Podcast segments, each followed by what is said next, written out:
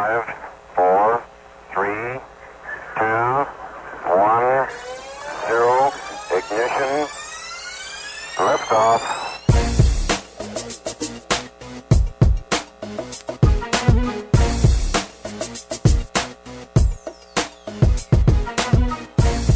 afternoon. Welcome to the Defender Football pregame show here on KDCR Sioux Center 88.5 FM and KDCR885.com.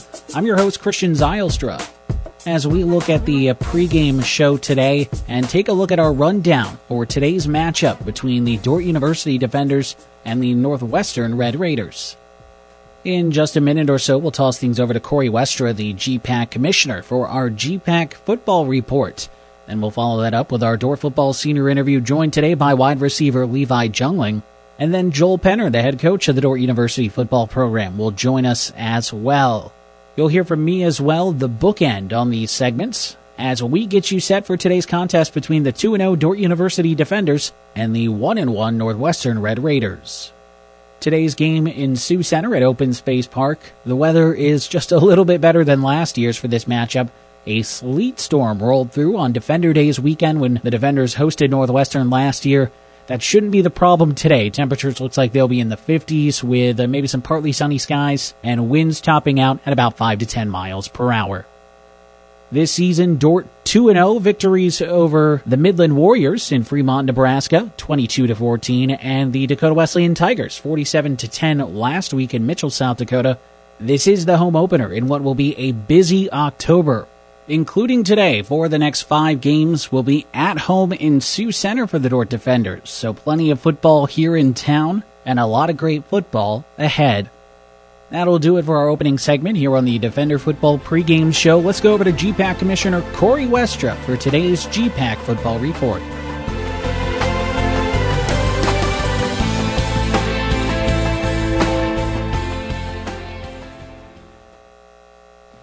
This is the GPAC Football Saturday Report for Saturday, October 3. Brought to you by the Great Plains Athletic Conference and Cypress Risk Management, the official championship partner of the Great Plains Athletic Conference. On your Football Saturday Report this week, let's begin with the scoreboard of games played last Saturday around the conference on September 26. Concordia won at Briar Cliff 24 to 9. Doane was a winner on the road at Hastings 52 to 37. And Dordt wins in Mitchell over Dakota Wesley, and the final score was 47 to 10.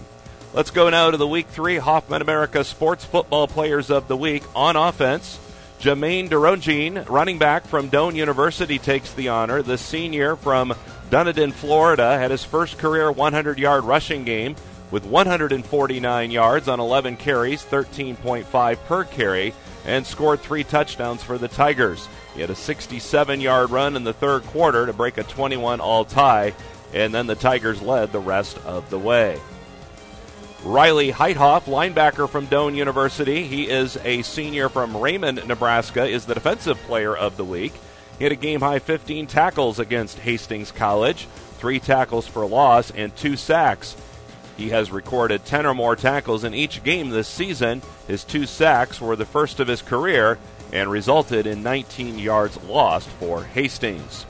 And Jeremy Henning, the kicker for Doane University, is the special teams player of the week. The junior from Highlands Ranch, Colorado, made his first career field goal at 41 yards. He also had seven PATs and recorded 10 points on the day. Again, Doane winning at Hastings. The final score was 52 to 37. So a Doane clean sweep of the Hauff Mid-America Sports Football Players of the Week. That's a look back at week three around the Great Plains Athletic Conference. Coming up after the break, we'll preview week four of GPAC football. The GPAC Football Saturday Report rolls on right after this. The Great Plains Athletic Conference was founded in 2000 and is proud of its academic and athletic excellence. Since the league began, we have had 31 NAIA National Team Championships and boast over 700 NAIA Daktronics Scholar athletes annually.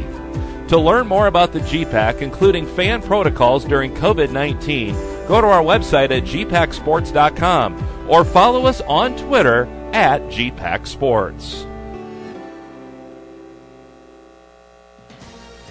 We move into week four of GPAC football, and there are four games on the schedule for this Saturday. Let's go to that schedule. All games kick off at 1 o'clock in the afternoon.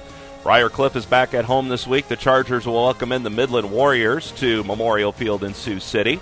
Jamestown will take to the field. They'll travel to Seward to take on the Concordia Bulldogs. Dakota Wesleyan on the road to Crete to take on Doane in the All Tiger matchup in the GPAC.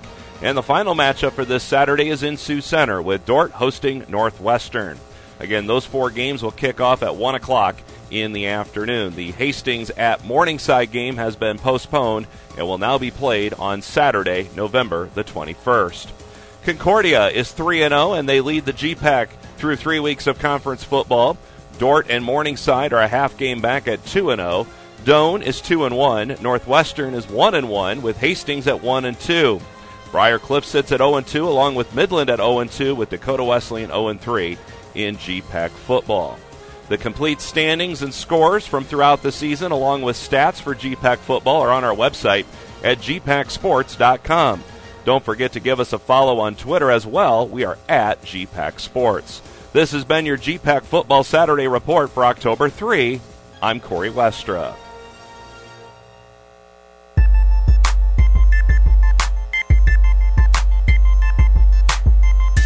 Welcome back. I'm Christian Zylstra. You're listening to KDCR 88.5 FM and KDCR885.com.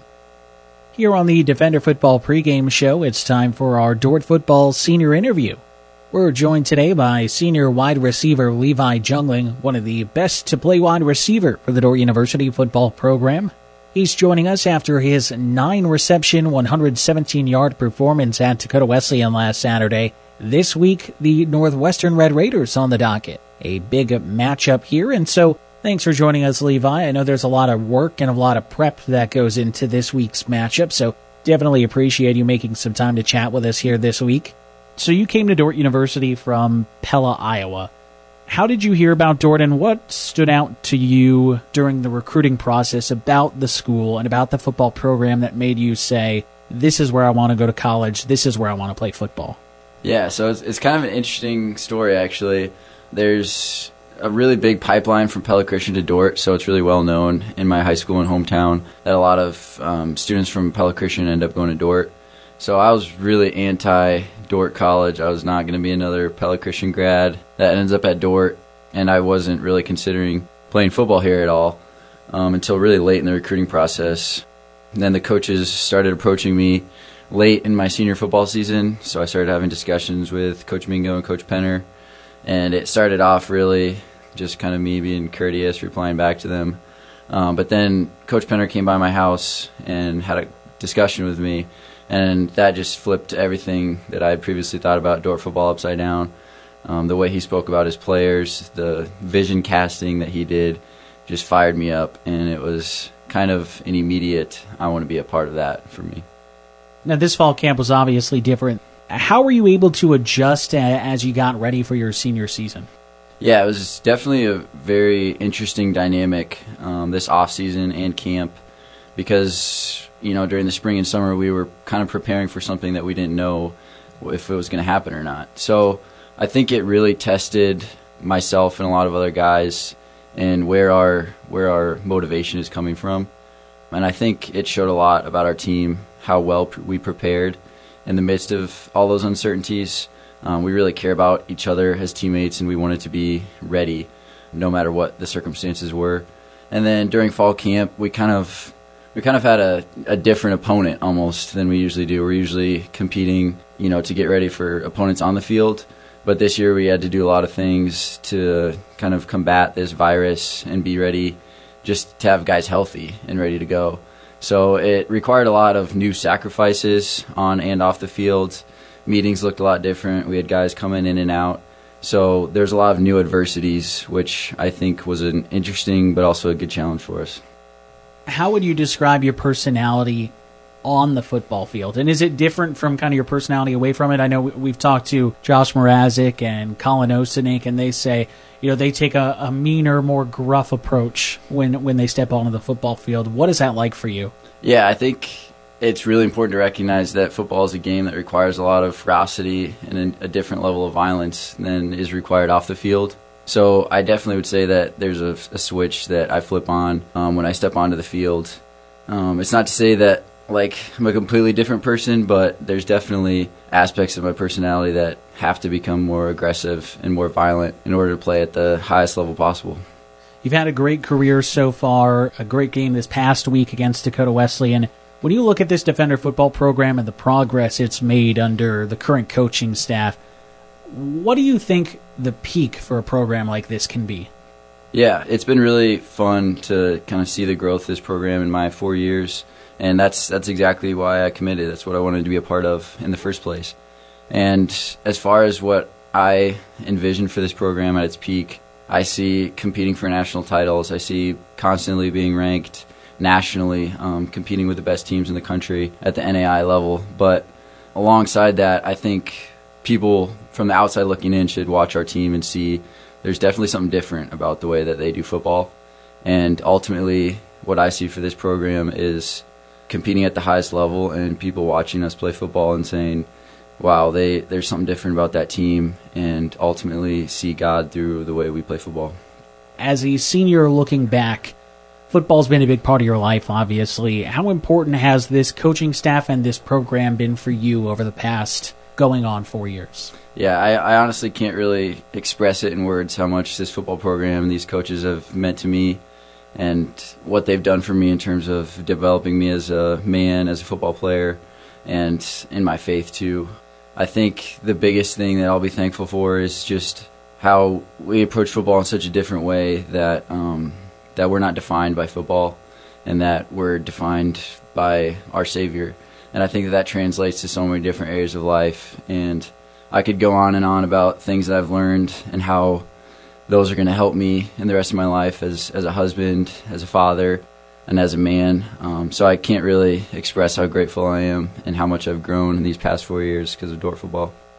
A big thanks to senior wide receiver Levi Jungling for joining us this week here in the studio, our featured guest on our Dordt Football Senior Interview. You're listening to the Defender Football pregame show right here on KDCR. I'm Christian Zylstra.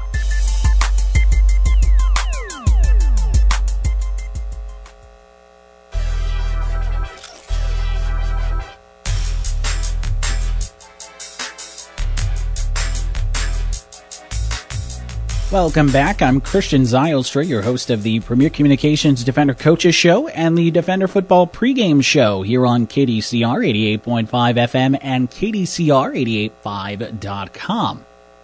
We're joined now by the head coach of the Dordt University football program, Joel Penner, coming off a uh, 47 to 10 win against Dakota Wesleyan last weekend, and today a big matchup with a top 10 caliber opponent, the Northwestern Red Raiders a rivalry game in the making. So that's what we have on tap here today. Obviously, a perfect time to be joined by Coach Penner. So, Coach, uh, appreciate your time. And I want to start with last week. Last Saturday, third straight win over the Dakota Wesleyan Tigers. It was a 47 to 10 winner in uh, Mitchell, South Dakota last weekend. From a game plan standpoint, Saturday seemed like most of it went according to plan, correct? Yeah, I think um, it was a really efficient day for the offense. You know, we we threw the ball as as efficiently as we ever have uh, in in my five seasons here. Very dominant on the ground. You know, I thought Dakota Wesleyan did did some really good things in their passing game that uh, sharpened us defensively. Um, that that we were exposed a little bit and, and need to work on and have.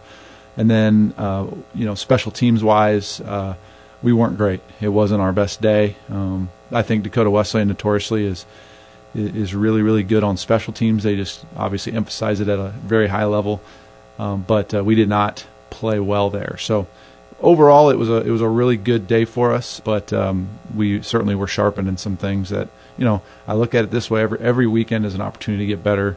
Um, even you know, regardless of the outcome or the score of the game, you're going to learn things about your team, and and uh, it'll help you um, if you're paying attention.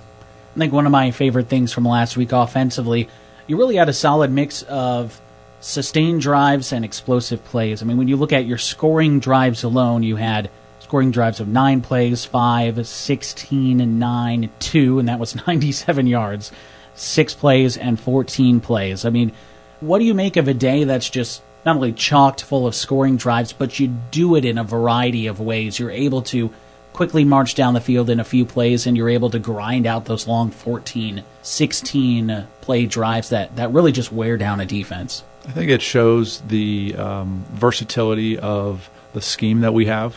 We we have the ability to strike quick, and we have the ability to grind and convert on third and fourth down, and you know keep drives moving, and, and that's really positive because there's going to be games this year when our defense needs rest, and so I you know it gives me confidence knowing I can talk to Coach Mingo and say, hey, we need to chew some clock on this drive. You know, we need, we need to score, yes, but we we also need to take seven eight minutes off the clock if we can, and if an offense can do that, that that really um, shows up in in uh, the closer battles.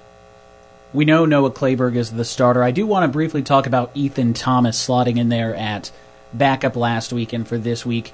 What have you liked for what you've seen from him in practice and then in the game last week where you felt comfortable slotting him in there and even letting him throw the ball around a little bit against Dakota Wesleyan?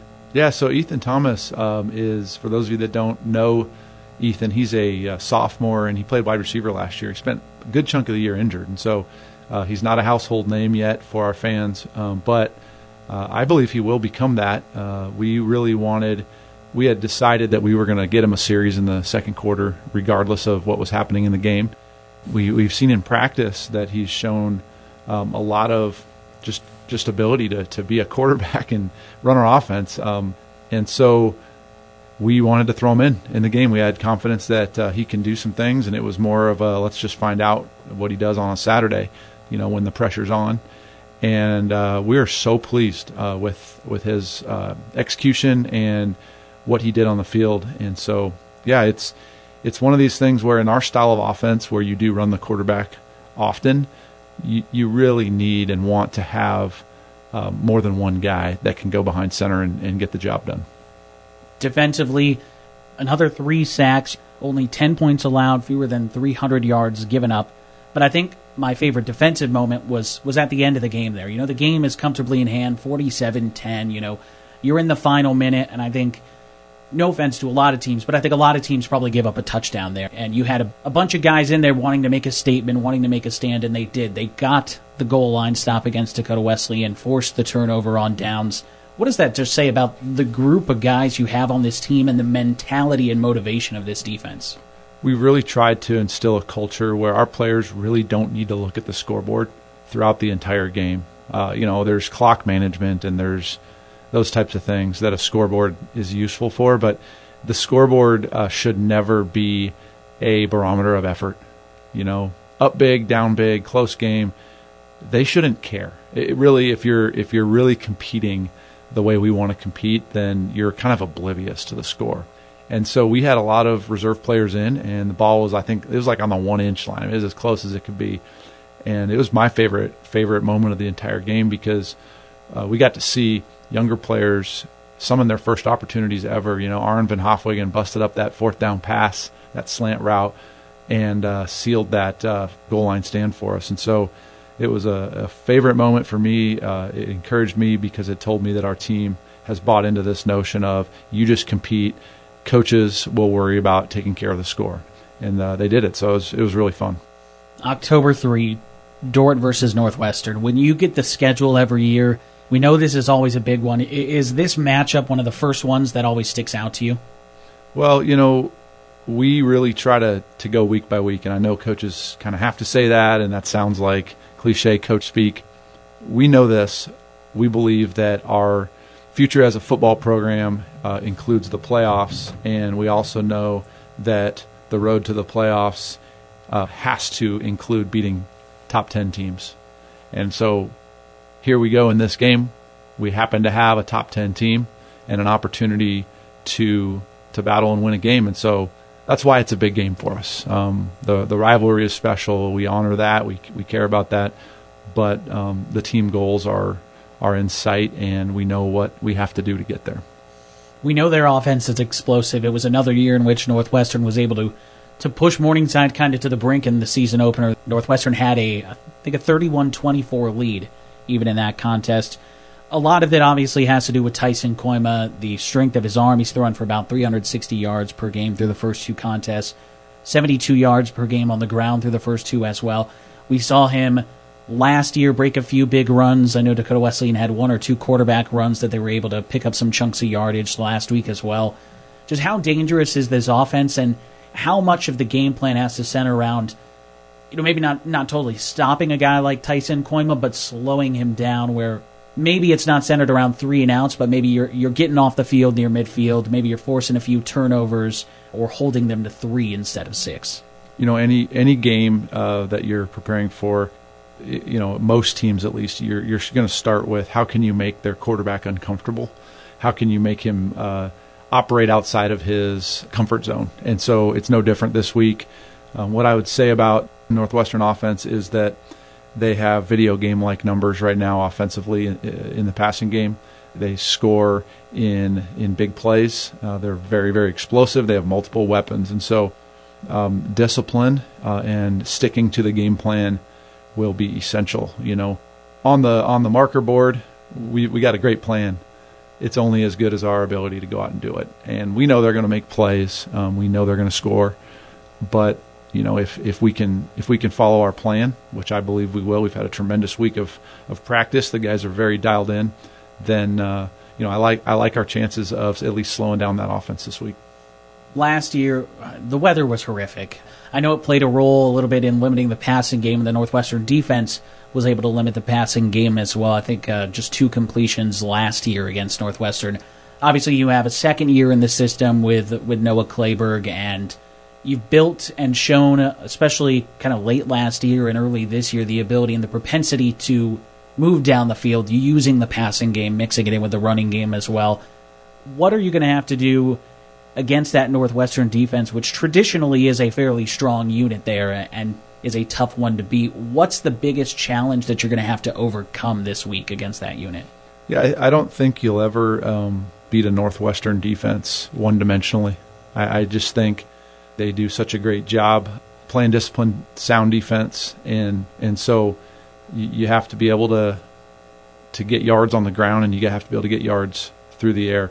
We we have a better plan this year throwing the ball than we did last year. I think we we didn't do a great job putting our quarterback in great situations in play design, and uh, you know obviously anytime you have snow showers and 30 mile per hour winds, that's going to add an element. But you know it affected both teams, so you know I just think we're we're we're uh, much more equipped to to be balanced in a, in a way that it supports the strengths of the personnel that we have. And so, first two games I think are evidence of that. You know, having an efficient pass game in both of those games, being able to take deep shots and and uh, and, and succeed at those a few times. So, you know, like I said earlier, if we just execute the plan, I think we got a great plan, and uh, it should be a really good day. Dordt Northwestern, the uh, matchup sells itself. Uh, an awesome opportunity. Should be a fun game this weekend, Coach. Good luck, and we always appreciate your time. Well, it's great to be here, and I know that there's going to be a lot of fans who, due to uh, seating restrictions and ticket restrictions, can't make the game uh, and will rely on the broadcast. But I'm really thankful that we have such a great live stream and, and, and live broadcast of the game. So if you have to take take the game in on your couch, uh, you know, I'm I'm real sorry about that, um, being the times that they are, but I'm also real thankful that you're going to have uh, plenty of entertainment watching the game this way. So, thanks for all the support to Defender Nation, and, and thanks for cheering on this team. Yeah, live stream broadcast. You can get to that at dordt.edu slash athletics and the radio broadcast on KDCR 88.5 FM and KDCR885.com. That was Dordt University head football coach Joel Penner. Thanks again to our guests for joining us. For Corey Westra, for Levi Jungling, and for Joel Penner, always appreciate everything those gentlemen do for the Great Plains Athletic Conference and for Dordt University. We are getting incredibly close to kickoff here in Sioux Center. The Dordt University Defenders taking on the Northwestern Red Raiders, a rivalry showdown. Coach Penner did mention it. If the Defenders ever want to get to where they want to go as a program, they're going to have to beat a top 10 team. Well, you have a top 10 caliber team right here with the Northwestern Red Raiders, a program the defenders have yet to beat on the gridiron in varsity action. I'm Christian Zylstra. That is going to do it for us here on the Defender Football pregame show. We'll toss it over to Mike Biker momentarily. He'll get you set for today's action and he'll bring you all the action in Sioux Center at Open Space Park live on KDCR 88.5 FM and KDCR885.com.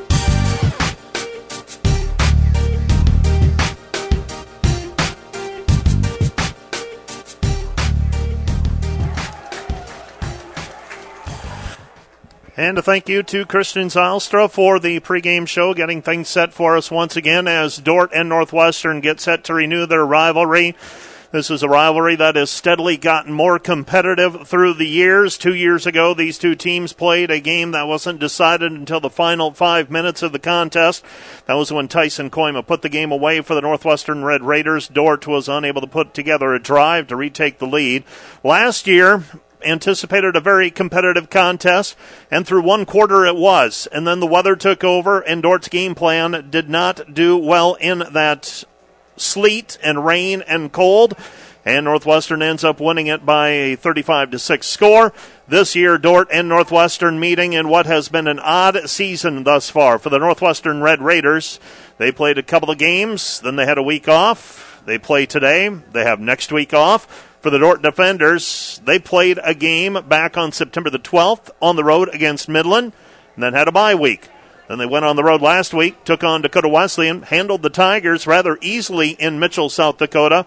And here they are today, Dordt taking on Northwestern in a key Great Plains Athletic Conference contest. You heard Coach Joel Penner during the pregame show talk about the fact that if Dort wants to get where they want to go, this is the type of team that they need to knock off. They've beaten every team in the Great Plains Athletic Conference through the recent seasons, except for Northwestern and except for Morningside. Those are the two monsters that still exist in the Great Plains Athletic Conference, and the defenders getting a shot at Northwestern here this afternoon. Northwestern in their white jerseys, black numbers, Dordt in their black jerseys, and gold numbers. For Dordt's defense, it will come down to containing Tyson Kooima. A very explosive offense led by that quarterback who has the ability to tuck it away, especially in the spread sets that they run. They'll spread you out, and then you'll have room to run, and that's probably their most effective running game this season. For the Dordt offense, we haven't seen the explosiveness that we have seen in recent years, but they have been dominant up front in establishing the running game behind an offensive line that is has a mixture of seasoned veterans and some newcomers. This obviously will be the stiffest challenge of the year thus far for Dordt.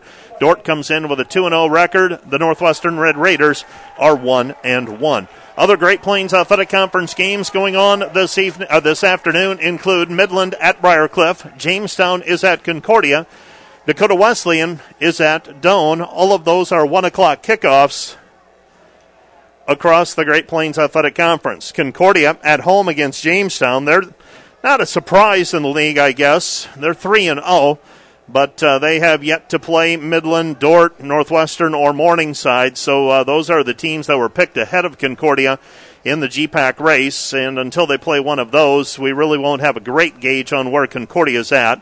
Dakota Wesleyan at Doane. Dakota Wesleyan, and a team that is struggling at this point. They're 0 3. Doane is off to a 2 and 1 start. And of course, the game you're listening to and watching, Northwestern at Dordt. second year in a row, these two teams are playing in Sioux Center. Glad to have you along with me. Hope you are entertained for the next three hours or so, and we hope that we have a great game for you this afternoon. A little different look to the stadium than previous years. Normal year, this would be a, a packed stadium. As it is, it is a seating restricted stadium now, and I would guess that there are about a thousand fans in attendance at today's contest between Northwestern and Dordt combined. Dordt won the opening coin toss. They elect to defer their decision to the second half. And we are just about set for football. Brett Zachman will be kicking off for the defenders, and Northwestern is set to receive. Line drive kick taken at the five yard line out to the 10, to the 15, has a gap to the 20, to the 25 30, and finally dragged down as the Northwestern ball carrier Bringing it out for Northwestern was Michael Story. Six foot, I beg your pardon, that's probably Cody Mosier, 5'10, 155 pound defensive back for the Northwestern Red Raiders. He's a little bit shorter than that 6'4 they list Michael Story at. Michael Story is a starting wide receiver for the Northwestern Red Raiders. So Northwestern with the football to start things, starting off at their own 34 yard line. Tyson Kooima is the quarterback. Dordt will go with the three down lineman. And the defensive end on the near side, Colin Ostenink, is upright. Koima, pass, incomplete, but we have a penalty flag on Nathan Kabongo as he held Cade Mosier. It's either going to be pass interference or a defensive holding. And the Northwestern Red Raiders, right out of the chute, will get a penalty call against the Dordt defenders. And we'll wait for the indication on what the call is.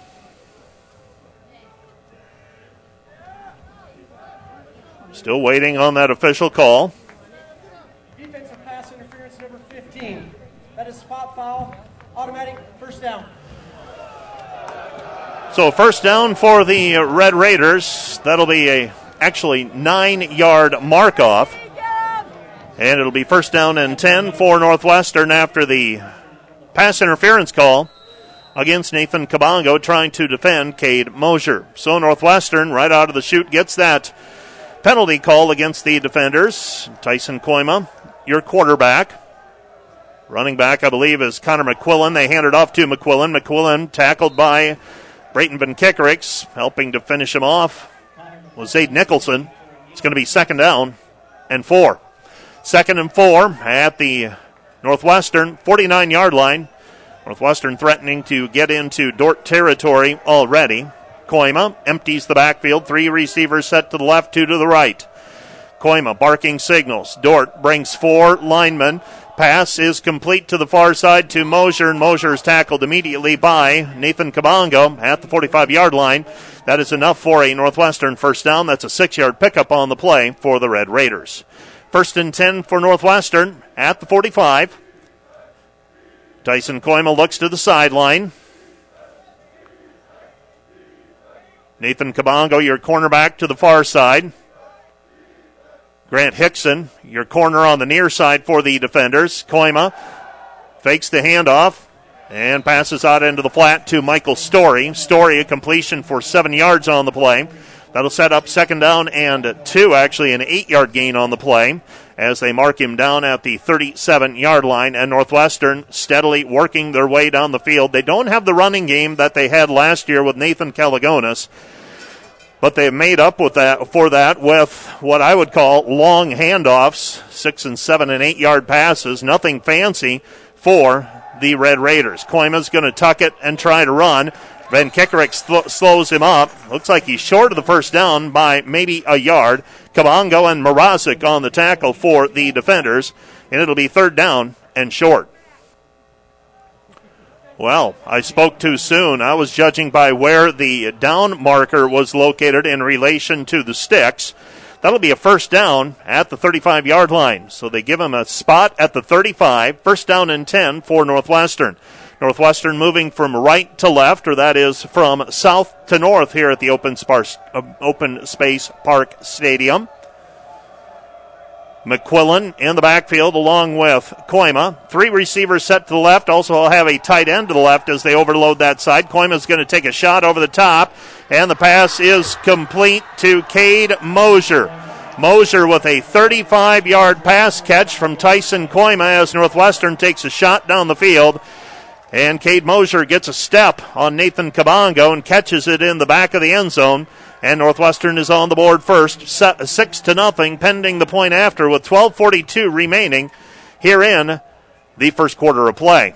On to attempt the point after is Eli Stater. Stater trying to make it a seven to nothing ball game. So Northwestern very efficiently works its way down the field for that touchdown. Point after try is up. And Stater's point after is good. He is now three. Uh, he is now nine of eleven on point after tries. And Northwestern scores first. They go up seven to nothing. You're listening to KDCR Sioux Center, 88.5. Back with more after this. So Northwestern works its way down the field. They score a touchdown, and now the defender offense will get an opportunity. Kicking off for Northwestern is Stater. And an end over end kick taken by the defenders, and that is Skibout at the 11 yard line. He's to the 15, trying to get an alley. He's to the 20, 25, and he falls forward to the 28 yard line. First and 10 for the defenders on the return by Carter Skibout, the sophomore from Orange City. And we get set for Dordt's first possession on offense. Noah Clayberg brings the troops out to the field. Line of scrimmage is the 29, first and 10 for the defenders, decked out in their black uniforms and black pants. Fake the handoff. Clayberg's going to keep it himself, running to the edge. Northwestern, and we've got a pitch, and that will fall. It's out of bounds. They're going to say that it's Dordt football, and that pitch may have been forward behind the line of scrimmage. That may be ruled an incomplete pass. I believe that is the correct call on that option pitch as Clayberg actually pitched it forward. So an incomplete pass. It'll be second down and 10. Second and 10 as Northwestern plays that option pretty soundly that time. There were three players for Northwestern defending two for Dordt, and for Dordt, those aren't great numbers. Clayberg, your running back, is your quarterback. Skibout is behind him. Trojan is also in the backfield. Pass from Clayberg over to Heisman, incomplete. Intended for Jaden Heisman, 6'6", 215 pounder from Pella. And Dordt now faced with a third and 10. Third and 10 for the defenders, deep in their own territory at their own 29 yard line. And Clayberg will survey. Got Levi Jungling to the right. Clayberg pass complete to Jungling at the 42 yard line, and that's a Dordt University first down. A 12 yard, make that a 13 yard pickup for the defenders, and the defenders convert on third down and 10. First and 10 now for the defenders at their own 43 yard line. 12 14 and counting, first quarter of play. Clayberg sends Hayden Large from right to left, the tight end. Clayberg's going to keep it himself, trying to get to the corner. He does. He's to the 50 45, tightrope walk, and they rule him out of bounds at the Northwestern 47 yard line. First and 10 for the defenders at the 47 after the 11 yard gain on the play by Noah Clayberg. So first and 10 for Dordt. Clayberg that time, a design quarterback sweep. He has Carter Skibout in the backfield with him. Back to pass. Throws it out to Heisman. Heisman unable to hang on to it. Pass falls incomplete. It'll be second and 10. Second and 10. Pass incomplete to Jaden Heisman. Northwestern. Corbin Gramstad is your near side defensive end. Large and Heisman out to the near side for Dordt. They hand it off to Clay, uh, to uh, Jungling. Jungling trying to get to the corner. Picks up maybe three on the play before he's able to plant his foot and head up field. It'll be third and seven for the defenders. Clock continues to move. So the defenders now in Northwestern territory at the 44 yard line. Third down and seven. Like to get in a position here where maybe you well, you either pick up the first down or you pick up some yardage and have an opportunity to go for it on fourth down. Jungling in motion from left to right. Clayberg, design keeper, tucks it away, and he's going to be stopped for no gain. No gain on the play. It's going to be fourth down and long, and now Northwestern has forced Dordt to send the punt team onto the field, and no Clayberg will be punting. Back to return for Northwestern. That's Story, I believe. Michael Story will go deep for Northwestern. Clayberg will punt from his own 40. The line of scrimmage, actually, the Northwestern 45. And Clayberg gets it. Hanging kick. Fair catch called for at the 13 yard line. And that is where Northwestern will start first down and 10. Northwestern with a 7 to nothing lead. Change of possession With 10:30 left to play in the first quarter, Northwestern with that seven to nothing lead. Earlier today, Dordt Cross Country women's team victorious at the Briar Cliff Invite. Dordt men placed second, sandwiched by a couple of junior colleges, Iowa Western and Iowa Central. Pretty good outing by both defender teams again. They've got a little time off now before they run at the Mount Marty Invite. That's the final tune up before the Great Plains Athletic Conference Championship. Tyson Kooima turns, hands, gives to the running back. McQuillan. And McQuillan cuts it back to the middle of the field, picks up eight on the play. It'll be second down and two. Second and two. Northwestern leading seven to nothing. Northwestern with it. First, uh, second down and one at their own 23. Down lineman for the defenders. You've got Ostenik on the near side. Jessup Leakey, one of your tackles. David Kakmarinsky. Actually, they line Leakey up now at an end. Kakmarinsky had a tackle. Back to pass is Kooima. Kooima flares it out to the near side. Short gain on the play for McQuillan. Maybe picked up enough for a first down. And it is enough for a first down. It'll be first down and 10 for the Raiders at their own 25 yard line. First and 10 for Northwestern at their own 25, leading 7 to nothing. Northwestern taking a little more time now.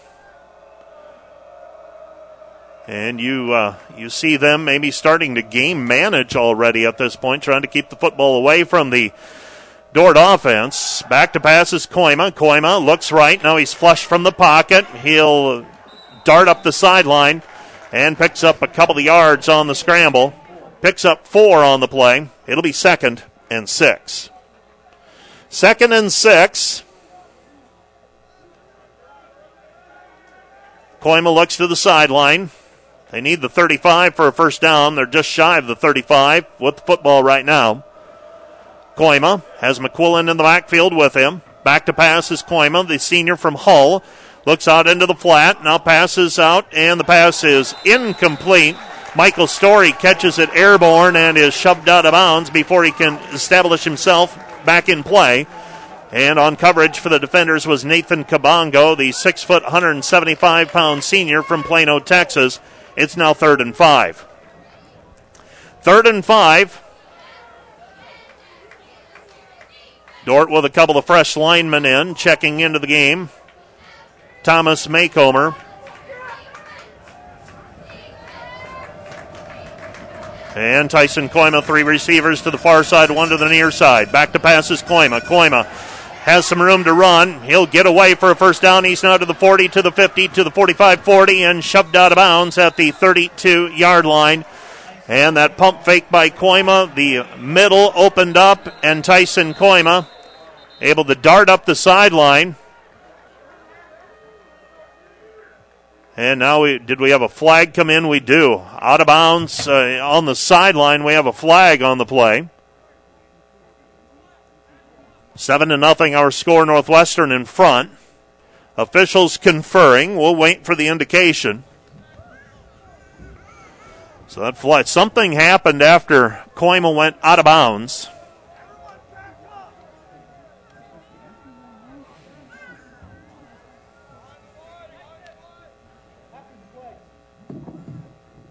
Unsportsmanlike conduct, number four, on the defense. 50 yard penalty from the end of the run. It'll be first down. That's number four's first unsportsmanlike of the game. So Jalen Placide whistled for an unsportsmanlike conduct after the play. 15 yard penalty tacked on at the end of the play. And now Northwestern will have it first down and 10 at the 17 yard line. 8.35 and counting. First quarter of play, Northwestern in front 7 to nothing. 7 to nothing our score. So Kooima up to the line of scrimmage. McQuillan behind him. Actually, have a fullback in the backfield with them as well. Handoff to McQuillan. McQuillan has a hole, runs through to the 10 yard line before he is brought down. Tackled by Leakey for the defenders. So Jessup Leakey on the stop. It's a gain of eight on the play, though. Northwestern chewing up some yards now. Got it in Dordt territory down to the 10 yard line. It'll be second down and two. Second and two. Football actually shy of the 10 yard line. Running back Logan Meyer in the game now for Northwestern. Bring Kobe Luchins in as well at a tight end. He's on the far side. Wide receiver Shane Solberg. They hand it off. And Logan Meyer, not much there. Logan Meyer, his second carry of the season. His first one went for 73 yards against Dakota Wesleyan. That's enough for a first down, though, for Northwestern as they have it down at the seven yard line. It'll be first and goal to go for Northwestern, deep in Dordt territory. Seven to nothing, our score. Northwestern in front. So far, Northwestern able to move the football at will. Helped out on this drive by unsportsmanlike conduct penalty. Kooima hands it off. And not much there for McQuillan. McQuillan forced out of bounds. Didn't pick up much. It'll be second down and goal. Second down and goal to go for Northwestern. Abraham Staves on that stop.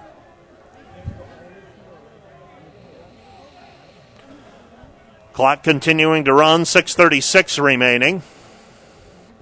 First quarter of play. Overcast day here in Sioux Center. Game time temps right around 60 degrees. Kooima back to pass. Looks right. Throws towards the end zone. And the pass is caught. Touchdown to Shane Solberg. Solberg on the receiving end of that touchdown pass from seven yards away. And Northwestern has staked themselves to a 13 to nothing lead. 13 to nothing our score. Stater will now be on to attempt the point after. So Stater knocked one through the uprights earlier. 13 to nothing pending the point after, and the point after is good. And Northwestern has taken a 14 to nothing lead. You're listening to KDCR Sioux Center 88.5. We're also live on the World Wide Web, KDCR885.com. Back with more after this. So Northwestern marches down the field, score for the second time. Tyson Kooima to Shane Solberg. So far, Northwestern has outgained Dordt 92 to 26, 58 in the air for Northwestern. 34 on the ground, Dordt 14 on the ground, 12 in the air. And the defenders right now trailing by a couple of scores in this drive, the next drive by each team. Imperative that Dordt get something going. And Levi jungling on the kick return and jungling out to the 31 yard line. And it'll be first down and 10 for the defenders at their own 31. Defenders trailing 14 to nothing, and they need a spark of some sort. So 14 to nothing, defenders trailing. Football at their own 31 yard line. Noah Clayberg is your quarterback. Charlie Young in the backfield along with Carter Skibout. Jungling to the near side along with Hayden Large. Ben Hubelhorst to the far side. They hand it off to Skibout. Skibout darts forward and picks up five, six yards on the play. It'll be second down and four. Second and four for the defenders. So Skibout on that carry. Dordt trying to establish the ground game. Second down and four yards to go. Clayberg takes the snap, hands it off to Skibout, and nothing there that time for Skibout as Chase Stowe makes the tackle. Loss of a couple on the play. It's going to be third down and six. So Stowe that time able to get around his counterpart.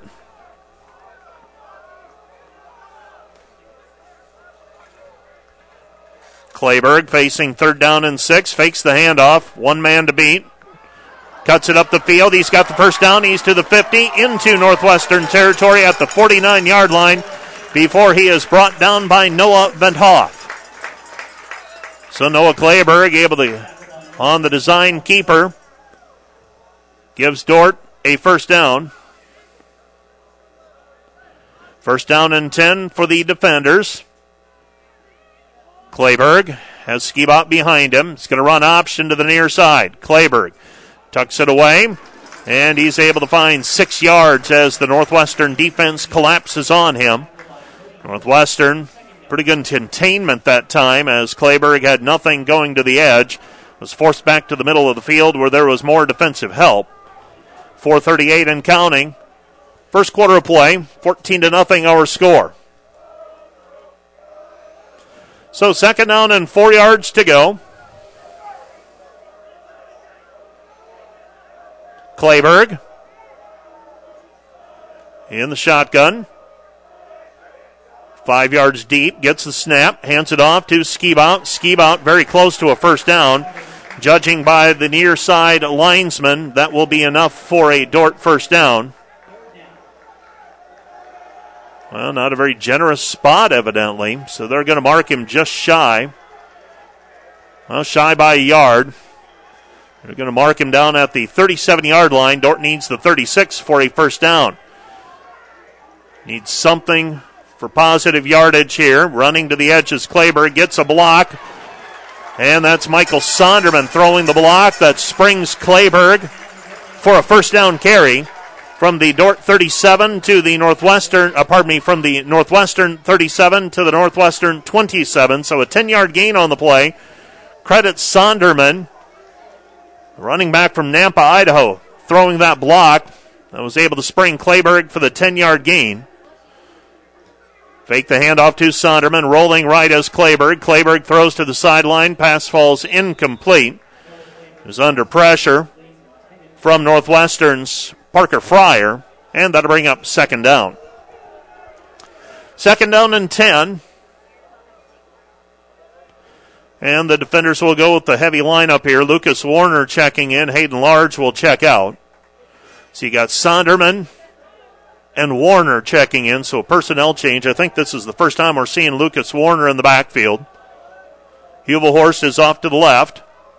Handed off Sonderman. Sonderman straight ahead, still churning. He might have a first down. Second effort gets him inside the 20, down to the 15 yard line. A 12 yard gain on the play for Sonderman. And the defenders trailing 14 to nothing, getting an offensive spark here on this drive. Anthony Trojan checks back into the game. Checking out is Lucas Warner. Dordt trailing 14 to nothing. Three minutes remaining here in the first period. Ten seconds on the play clock. Clayberg is going to run option to the near side. Gets a block from Sonderman, trying to get to the edge and is forced out of bounds. Picks up a couple of yards on the play. Down to the 13. And that'll bring up second down and seven.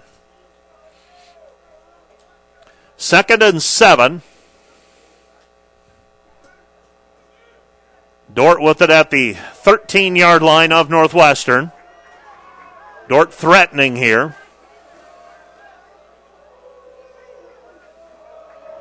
And Clayberg turns, hands, gives it to Skibout. Skibout inside the 10, down to the 6 yard line. And he stopped short of the first down by a yard. They're going to mark him at the 7. So he's short by a yard. It's going to be third down and one. Third and one. Skibout. Well, that's Trojan in the backfield. Now Skibout is behind Clayberg. It's third and one at the Northwestern eight yard line. Clayberg turns, hands, gives to Skibout, bounces it outside. He's got a first down. They say the football's on the ground, though Northwestern says they have it. Dordt comes up, and we're waiting to sort things out. Levi Jungling says Dordt has the football. And the referee, still no indication. And the defenders will maintain possession of it, dodging a bullet. It's a first down for the defenders inside the Northwestern five at the four yard line. First down and goal to go now at the four. 142 left to play, first quarter. Noah Clayberg is your quarterback. Clayberg turns, fakes the handoff, pitches it over to Trojan. He's racing to the corner. Is did he get in? Touchdown defenders. Noah Van Hoff met him at the pylon, but Trojan was able to get in, and the defenders are on the board, trailing 13 to 6. Brett Zachman on to attempt the point after, with Dordt trailing 14 to 6. Point after try, trying to cut the lead in half. Blade Coons is your holder. Zachman is kicking. Zachman this year, 7 of 10 on point after tries.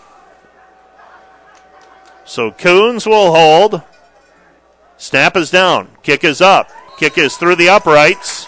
And the defenders are on the board. They trail 14 to 7. So the defenders, a sustained drive. Now you need a defensive stop. You're listening to KDCR Sioux Center, 88.5. Back with more after this. A 69 yard, 12 play drive, including three third down conversions by the defenders. And Dordt's on the board. They trail 14 to 7. You're listening to KDCR Sioux Center, 88.5. Also live on the World Wide Web, KDCR885.com.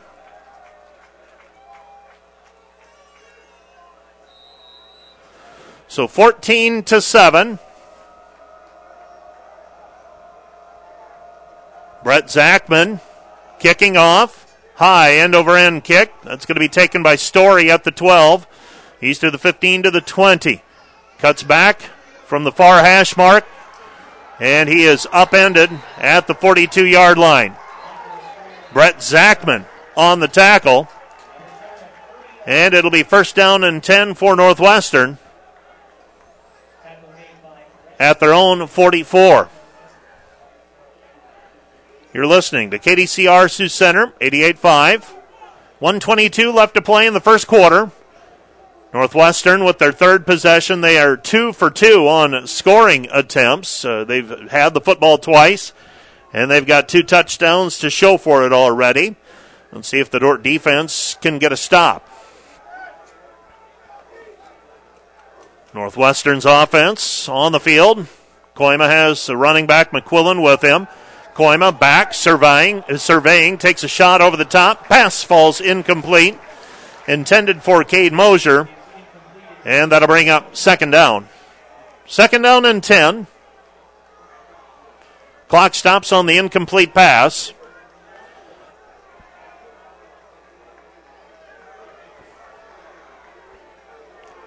Northwestern has it at their own 44 yard line.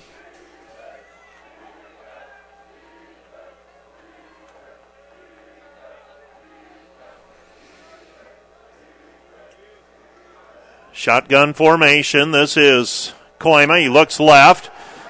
Funneled back to the middle of the field, and he is tackled after a short gain on the play. Maybe picks up three or four on the play. A little misdirection. Jessup Leakey got a hand on him to trip him up. It's going to bring up third down and seven. Third and seven. Under a minute to go in the first quarter. Kooima empties the backfield. No, Kooima has McQuillan in the backfield with him. Movement on the line of scrimmage. No flags. They take a shot over the top, and the pass falls incomplete. Still uh, surveying the field to see if there were any flags on the play. There were not. It'll be fourth down. So that movement we saw on the Dordt side must have been. They got back on side. Clock stops on the incomplete pass, and Dordt will get the football back.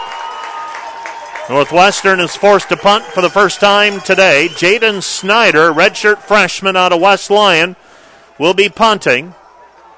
This will be just his second punt of the season. Northwestern has been forced to punt just one time this year. That was in the game with Morningside. Did not punt against Dakota Wesleyan. Snyder will get away a spiraling kick. Kabongo calls for the fair catch inside the five at the three yard line. So,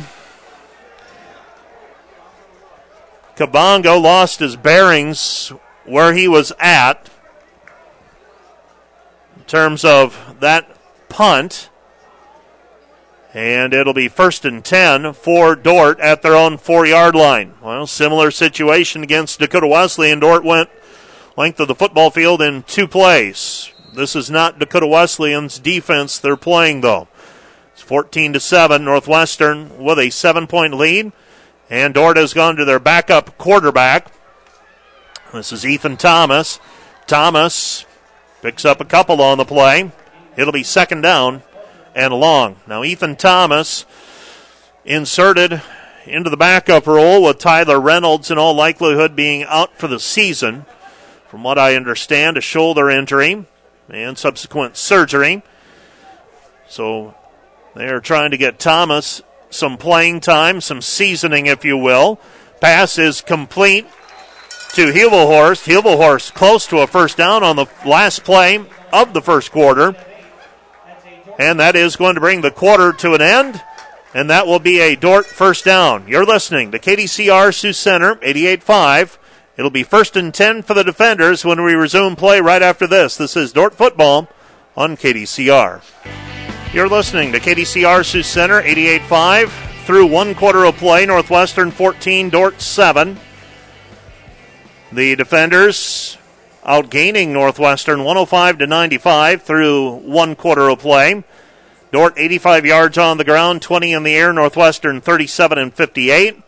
Leading ground gainer for the defenders is Noah Clayberg, six carries for 50 yards. Connor McQuillan, four carries for 23 yards.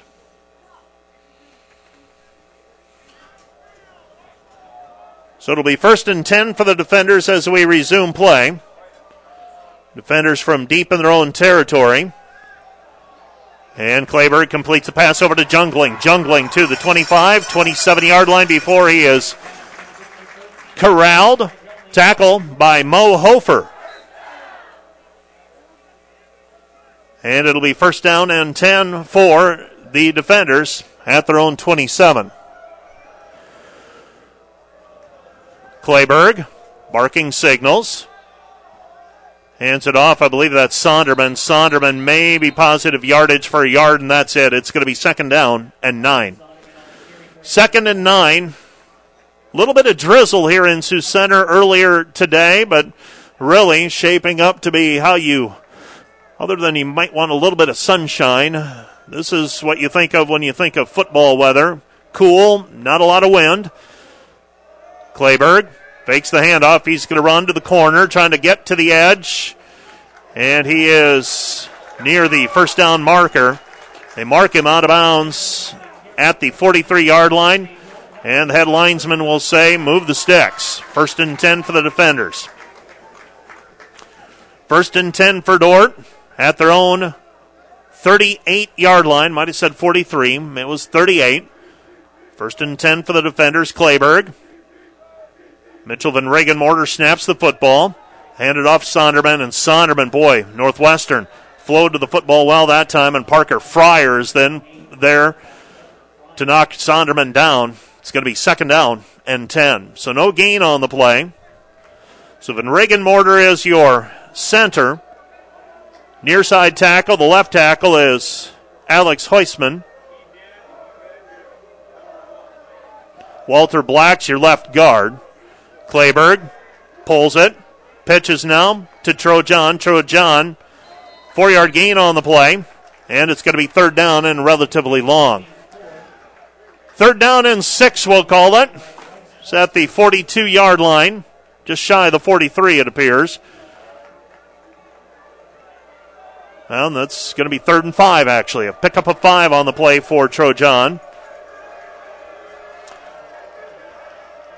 Clayberg, third and five. Gets the snap. Back to pass. Delivers it. Complete to Hubelhorst. Hubelhorst into Dordt territory, or pardon me, into Northwestern territory at the 48. So Ben Hubelhorst, that six-six frame, makes the catch. Gramstead on the tackle. It's going to be first down and 10 for the defenders at the Northwestern 48 yard line. So first and 10, the defenders moving the football, and this starting to shape up what we expected, which is both offenses being able to move the football. It's which defense can come up with the stops. Clayburg, Dordt trailing 14 to 7.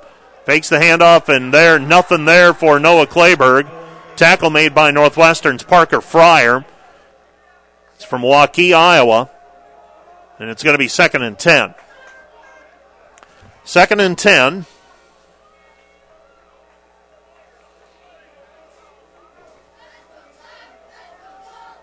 Actually, a loss of one on the play for Clayburg. So second and 11. Dordt with it back at the midfield stripe. Two receivers off to the right, one to the left. Clayburg fakes the handoff, has an alley. He's to the 40, to the 30. He could go 20, 15, 10, 5. Touchdown, defenders!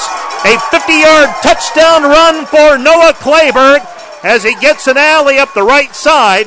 And now the defenders to within a point of Northwestern, trailing 14 to 13 with 11:31 left to go in the first half. So Northwestern took a 14 to nothing lead, and now the defenders fighting back. And an opportunity to tie the score here. Brett Zachman. Snap is down, kick is up, and the kick is through the uprights. And the rain starts to come down here in Sioux Center. And the defenders have tied the game at 14 to 14. 50 yard touchdown run by Noah Clayburg, and the defenders make it a new game. Back with more after this. This is Dordt football on KDCR. A 10 play, 96 yard drive by the defenders. And the Dordt defenders have come back from a 14 0 deficit, and they've tied it with 11.31 left to play here in the first half. Dordt will be kicking off from right to left. Brett Zachman will be doing the honors. And Dordt has allowed Northwestern pretty good field position to start each drive. Imperative that they not allow a big return here. This is Story. Story to the 15 to the 20. Forced to the outside. And he's still on his feet and finally brought down at the 25 yard line. It'll be first and 10 for the Red Raiders at their own 25 yard line. So Northwestern, poorest field position of the day for Northwestern thus far.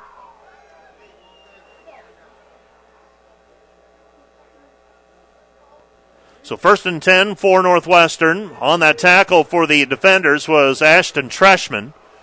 Treshman now playing safety for the defenders. Back to pass is Kooima. Kooima rolling right, stops, plants his foot, and Mrazek will force him out of bounds. No gain on the play for Tyson Kooima. It'll be second down and 10. Second and 10 with our score tied 14 to 14. nearing the 11 minute mark of the first half.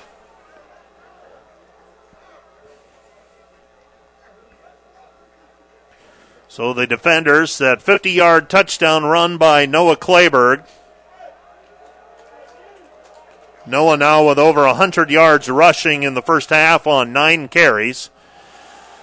Handoff left side Logan Meyer. Meyer's got some room to run. He's to the 40, to the 50, and he steps out of bounds just short of the 50 yard line. He steps out of bounds at the 47, does Logan Meyer.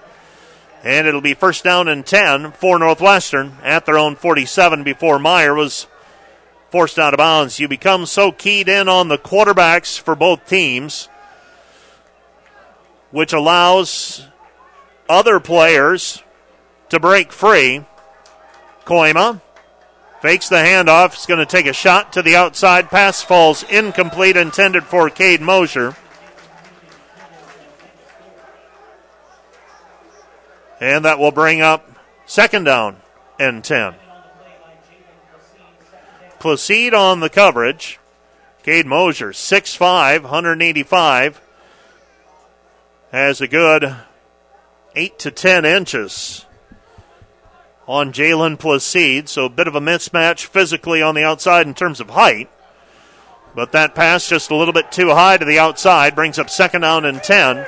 Clock stops on the incomplete pass. Back to pass is Kooima. Kooima shakes a tackler, shakes another one, and is brought down at midfield.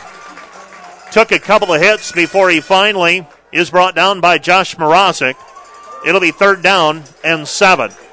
So the Dordt defense a bit more inspired on their last two series. See if they can get another stop here. Three receivers set to the near side.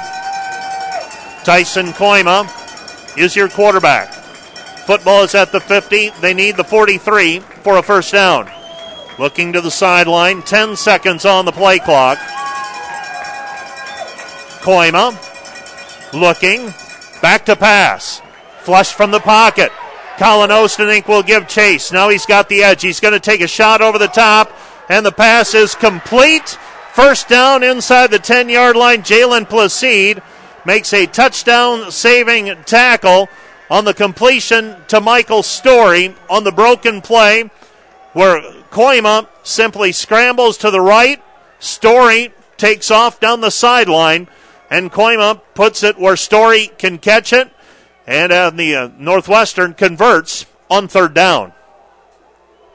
First down and goal to go now for Northwestern at the three, and Placide making the tackle. Otherwise, that's six for Northwestern.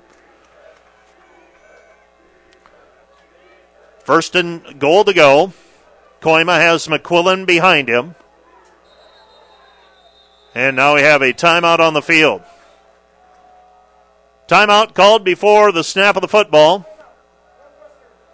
That'll be their first timeout. You're listening to KDCR Sioux Center, 88.5. We'll be back with more right after this. This is Dordt Football on KDCR. You're listening to KDCR Sioux Center, 88.5. First and goal to go for Northwestern at the Dordt three yard line. A little bit of rain coming down. Kooima barking signals. Hands it off to McQuillan. McQuillan near the goal line and stopped short of the goal line by a yard. It'll be second down and goal to go. Second down and goal to go. At our next break, we'll take a look at some of the scores from around the conference if we can round those up.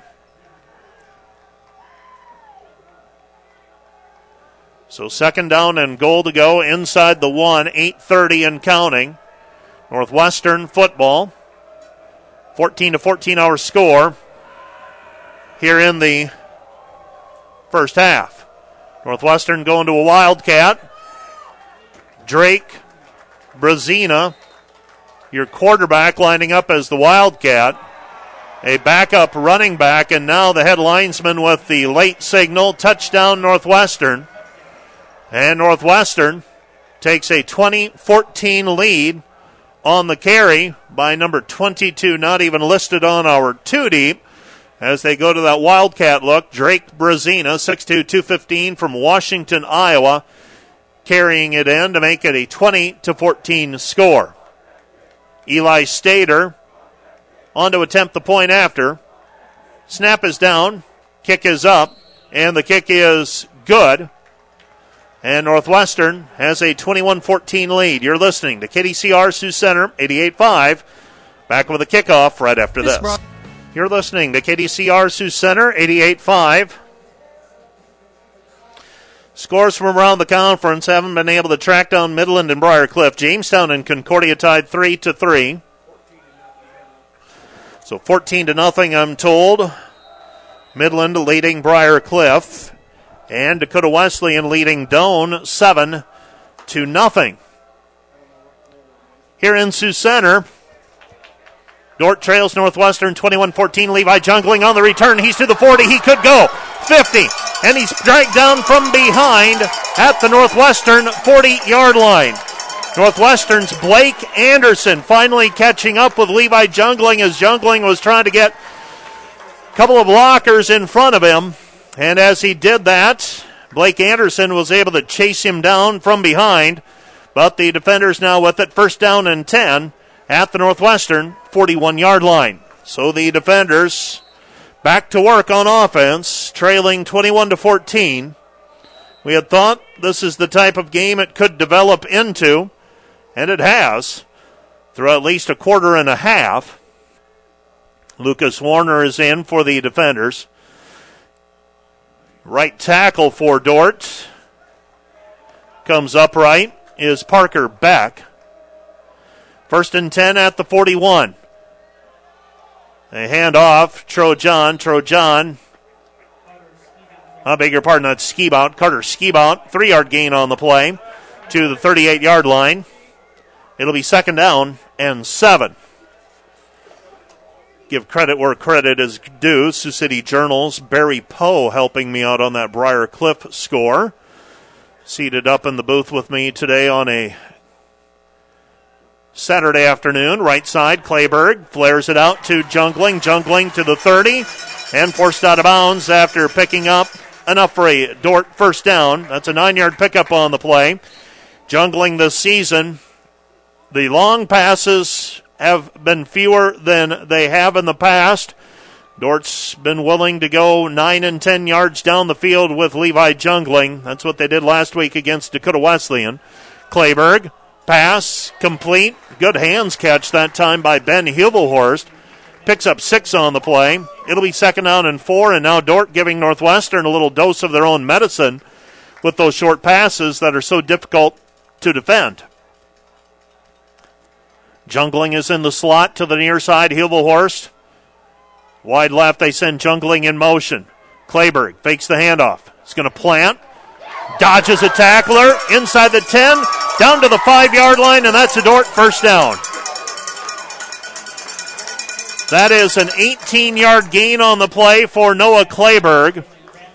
It'll be first and goal to go now at the five. Gramstead on the tackle.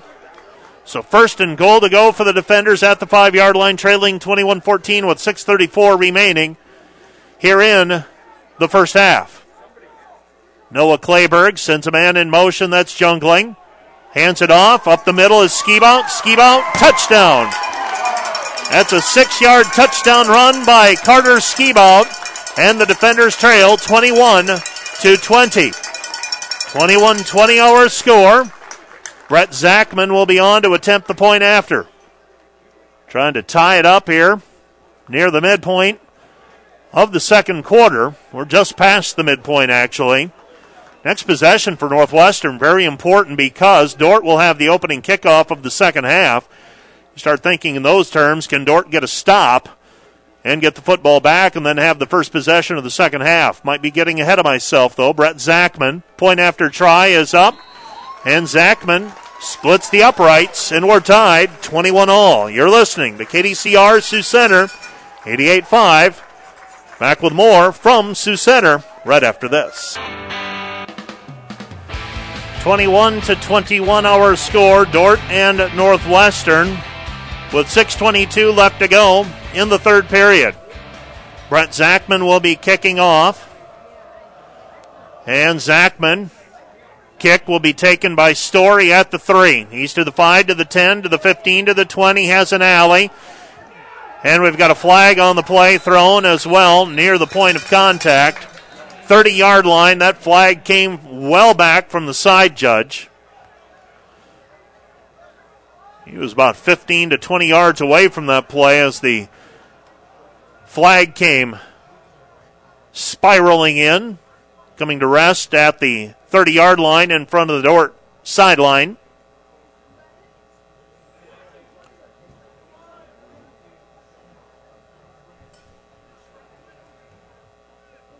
Waiting for the indication from our official. Side judge and the referee talking things over.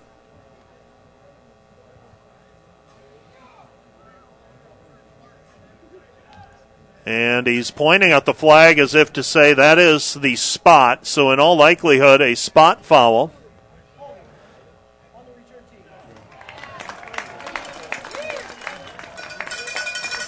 So, this will be a 10 yard penalty from the end of the run. It'll be first down and 10 for Northwestern at the 21 yard line. all in all, a fairly cleanly played game up to this point. Couple of penalties on each team.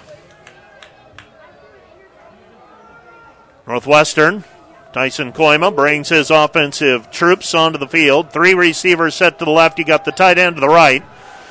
Kooima dumps it over the top, intended for McQuillan. McQuillan gets a hand on it. Dangerous play for Northwestern. Colin Osenink was closing in, might have been able to pick that one out of the air as McQuillan deflected it. Pass falls incomplete. It'll be second and 10.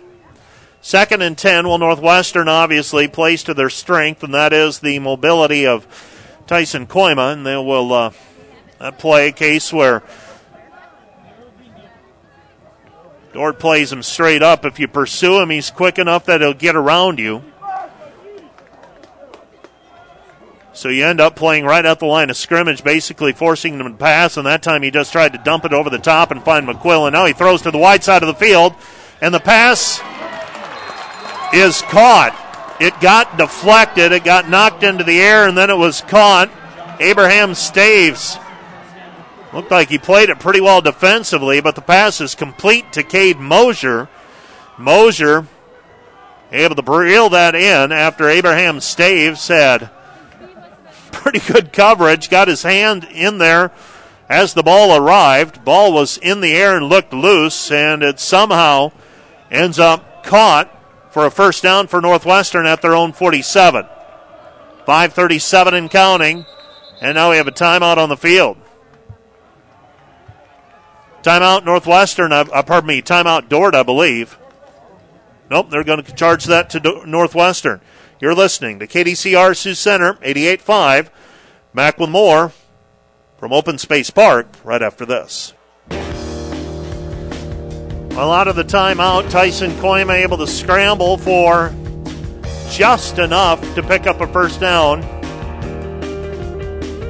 Well, no, they say he stepped out of bounds, and on first down and 10, he takes the nine that's given and then steps out of bounds. It'll be second down and one. Second and one in Dordt territory. Well, if Dordt could get a defensive stop here, and go to the locker room tied. Receiving the opening kickoff of the second half. Couldn't ask for much better than that. Let's see if they can carry through. Handoff, second effort, and that is McQuillan. And McQuillan was caught behind the line of scrimmage, bounced off the tackler, and then darted up the far sideline to the Dordt 39 yard line. And it'll be first down and 10 for the Red Raiders at the Dordt 39. Looked like Dordt had the play made. And then McQuillan on the second effort just able to bounce to the sideline and races up the hash marks for a first down. Now you clock manage as well if you're Northwestern. Don't want Dordt to get much time to work with it if you can. Obviously, you get a scoring play, you're not going to complain. Kooima under center, rolling right pass over the middle, incomplete over the outstretched hands of Fakema, the tight end. Fakema, 6'4, 245 from Blaine, Washington. Pass falls incomplete. It'll be second and 10. Second down and 10 yards to go. Northwestern Back to the pistol for Kooima. Kooima back to pass. Steps up in the pocket. Pass is complete to Cade Mosier to the 25, down to the 20 before he's brought down by Mrazek. So a 19 yard gain on the play, on the pass and catch to Mosier.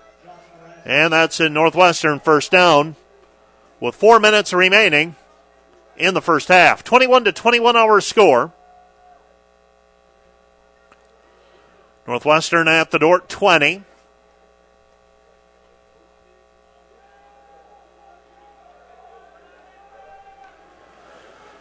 So first down and 10.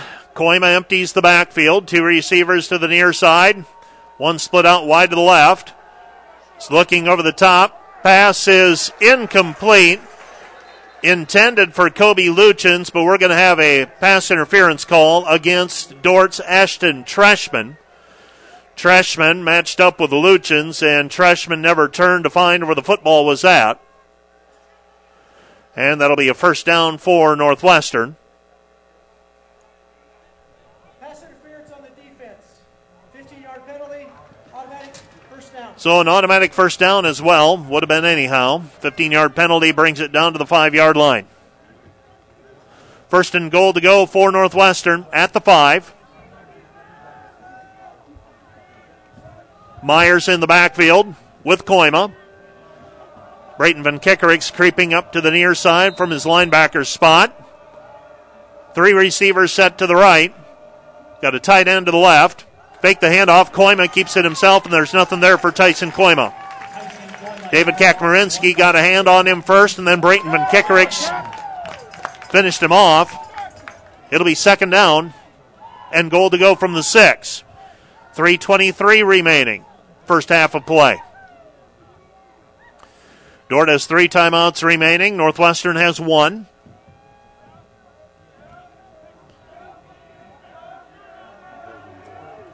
Kooima.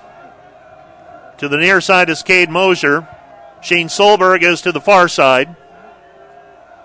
Back to pass is Kooima. Kooima rolling right. He's going to plant and throw into the end zone. Touchdown, Cade Mosier.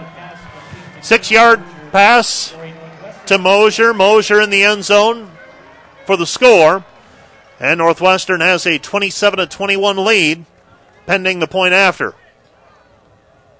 So another point after try on the way for Eli Stater, and as the points pile up, point after tries become that much more important.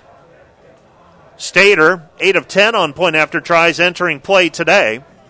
Snap is down, kick is up, and the kick is through the uprights, and Northwestern has taken a 28 to 21 lead.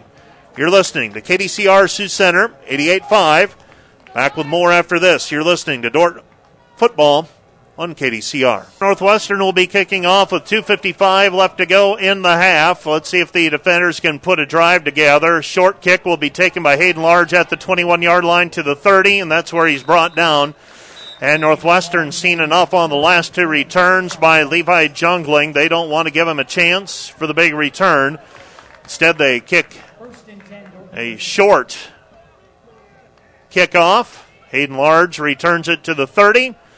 And that is where Dordt will take over first down and 10 at their own 30 yard line. You're listening to KDCR Sioux Center, 88.5. 28 21, defenders down by seven. Jungling is in motion. They hand it off to Sonderman. Sonderman not much there as he's met at the line of scrimmage. Tackle made by Northwestern's Mo Hofer. And it'll be second down. And now we've got a player shaken up. Looks like this is Sonderman shaken up on the play. So Sonderman shaken up with 2.37 left to play here in the first half. And looks like it's the left ankle.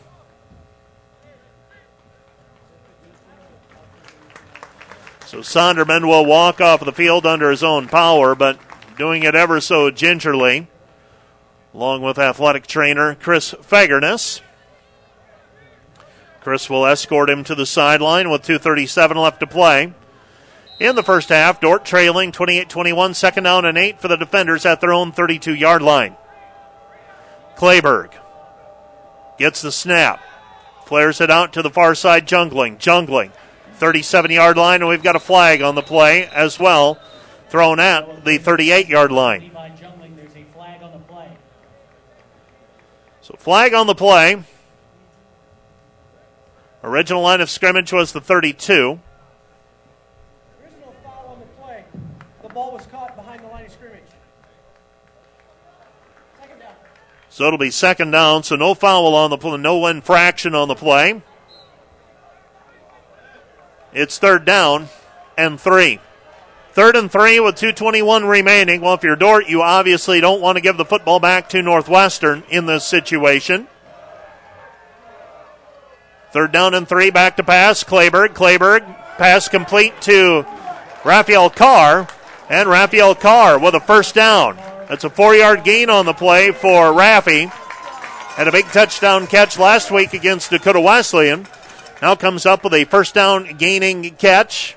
They needed four. He got them five. Rolling right is Clayberg as Dordt goes hurry up. Pass to the far side, it complete to Jungling. Jungling steps out of bounds, and with 152 remaining in the half, Dordt now in Northwestern territory at the 48 yard line. First and 10 for the defenders. Clayberg fakes the handoff, drops back to pass, takes a shot over the top, and the pass falls incomplete.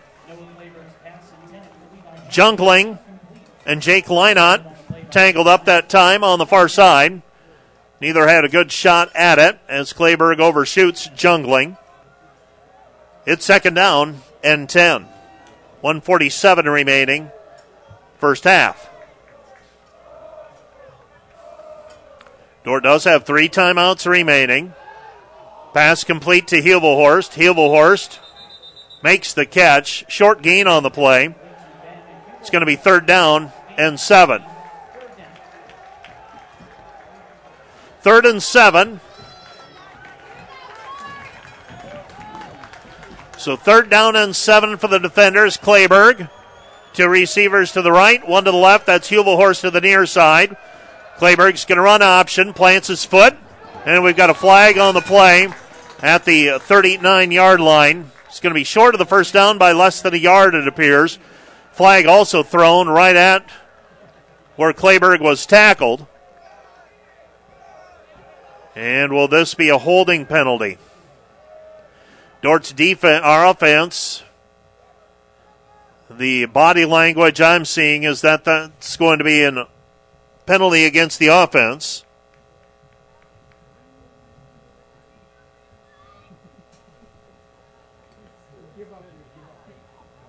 Block below the waist on the offense, number 70.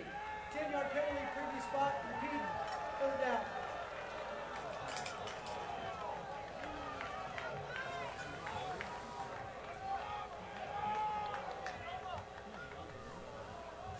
So third down and long for the defenders. Line of scrimmage will be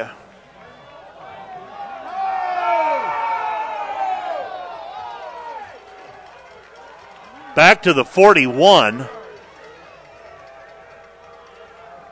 So a 15 yard penalty from the line of scrimmage. Now, you can't take the down away as well, I don't believe.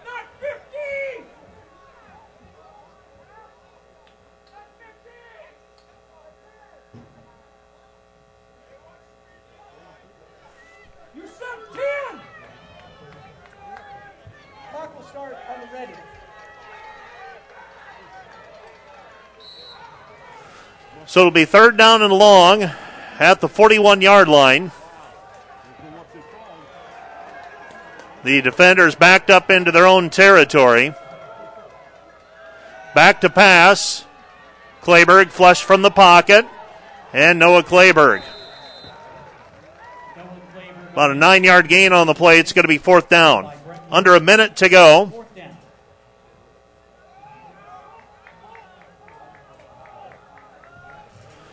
So fourth down and long, and Dordt will let the clock run.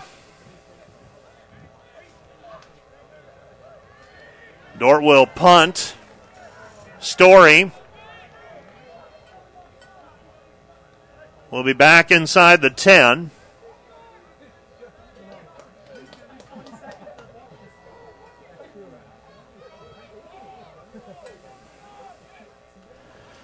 And Dordt can take this down to 18 seconds, and Dordt will actually take the penalty, a delay of game penalty, I believe. Play game. On the kick, So that'll be a five yard penalty. five yard penalty. Clayberg will be punting. Dordt trailing 28 21. Northwestern has one timeout to work with.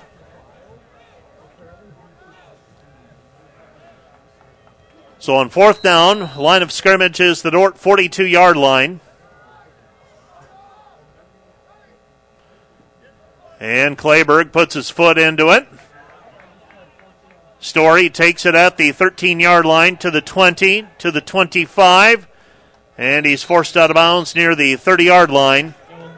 And with six seconds left to go, Northwestern will have time to run one, maybe two plays. Northwestern with it at their own 29 yard line.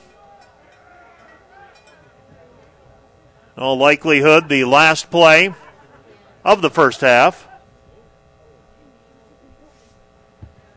Dordt safeties, Treshman and Nicholson. Back deep, and Northwestern won't even take a shot down the field. They'll take a knee. And that's the end of the first half. You're listening to KDCR Sioux Center, 88 5. We've played one half of football. Northwestern leads it by seven. Let's take a break, and coming up at halftime, we'll have our Where Are They Now segment.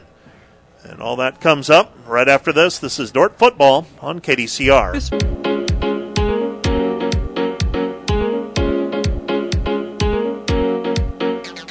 Hello and welcome to this throwback edition of Where Are They Now here on KDCR Sioux Center 88.5 FM and KDCR885.com. Where the Now is made possible on KDCR by Farmers Mutual Insurance Association of Hull, a Grinnell Mutual member, providing property protection to Northwest Iowa farmers and homeowners since 1886. Trust in tomorrow.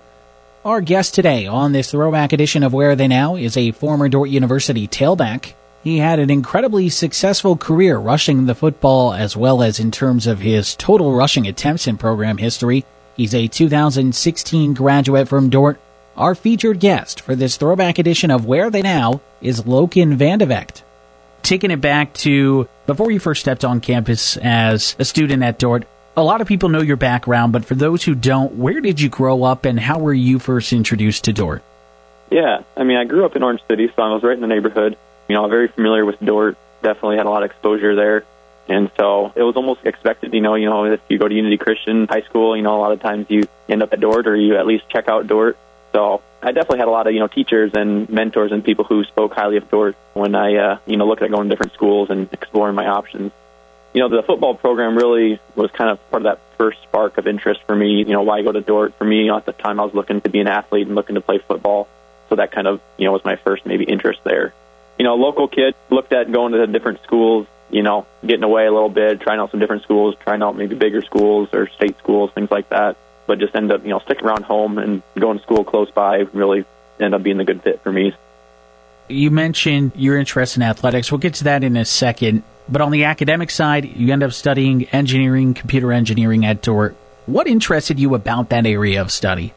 Yeah, so you know, everybody kind of has that time in high school and they're looking at what they want to study and where they want to, you know, at that point you got a lot of pressure on, well, this is kind of what you study here might end up where you go in life, you know, what you end up doing for the rest of your life. So, and you have all that pressure, but for me it was, you know, I, I really knew I was interested in computers. I was interested in, you know, technology type things and, you know, I kind of like engineering kind of side of things and just, you know, developing products or developing different things. So, I just kind of had all this interest of, you know, computers and technology and, you know, doing things, you know, with my hands and stuff. So that's kind of what led me to I guess I should throw programming in there too. You know, that's kind of what led me to uh, computer engineering at Dordt. Was just, I guess, all those different things that I knew I kind of liked, and I just wanted to learn more about them and kind of get a more of a feel of what that really meant. So when I went on my visit, I met with some of the professors, and that kind of, for me, really solidified kind of what I was thinking. You know, yeah, this is what I want to study.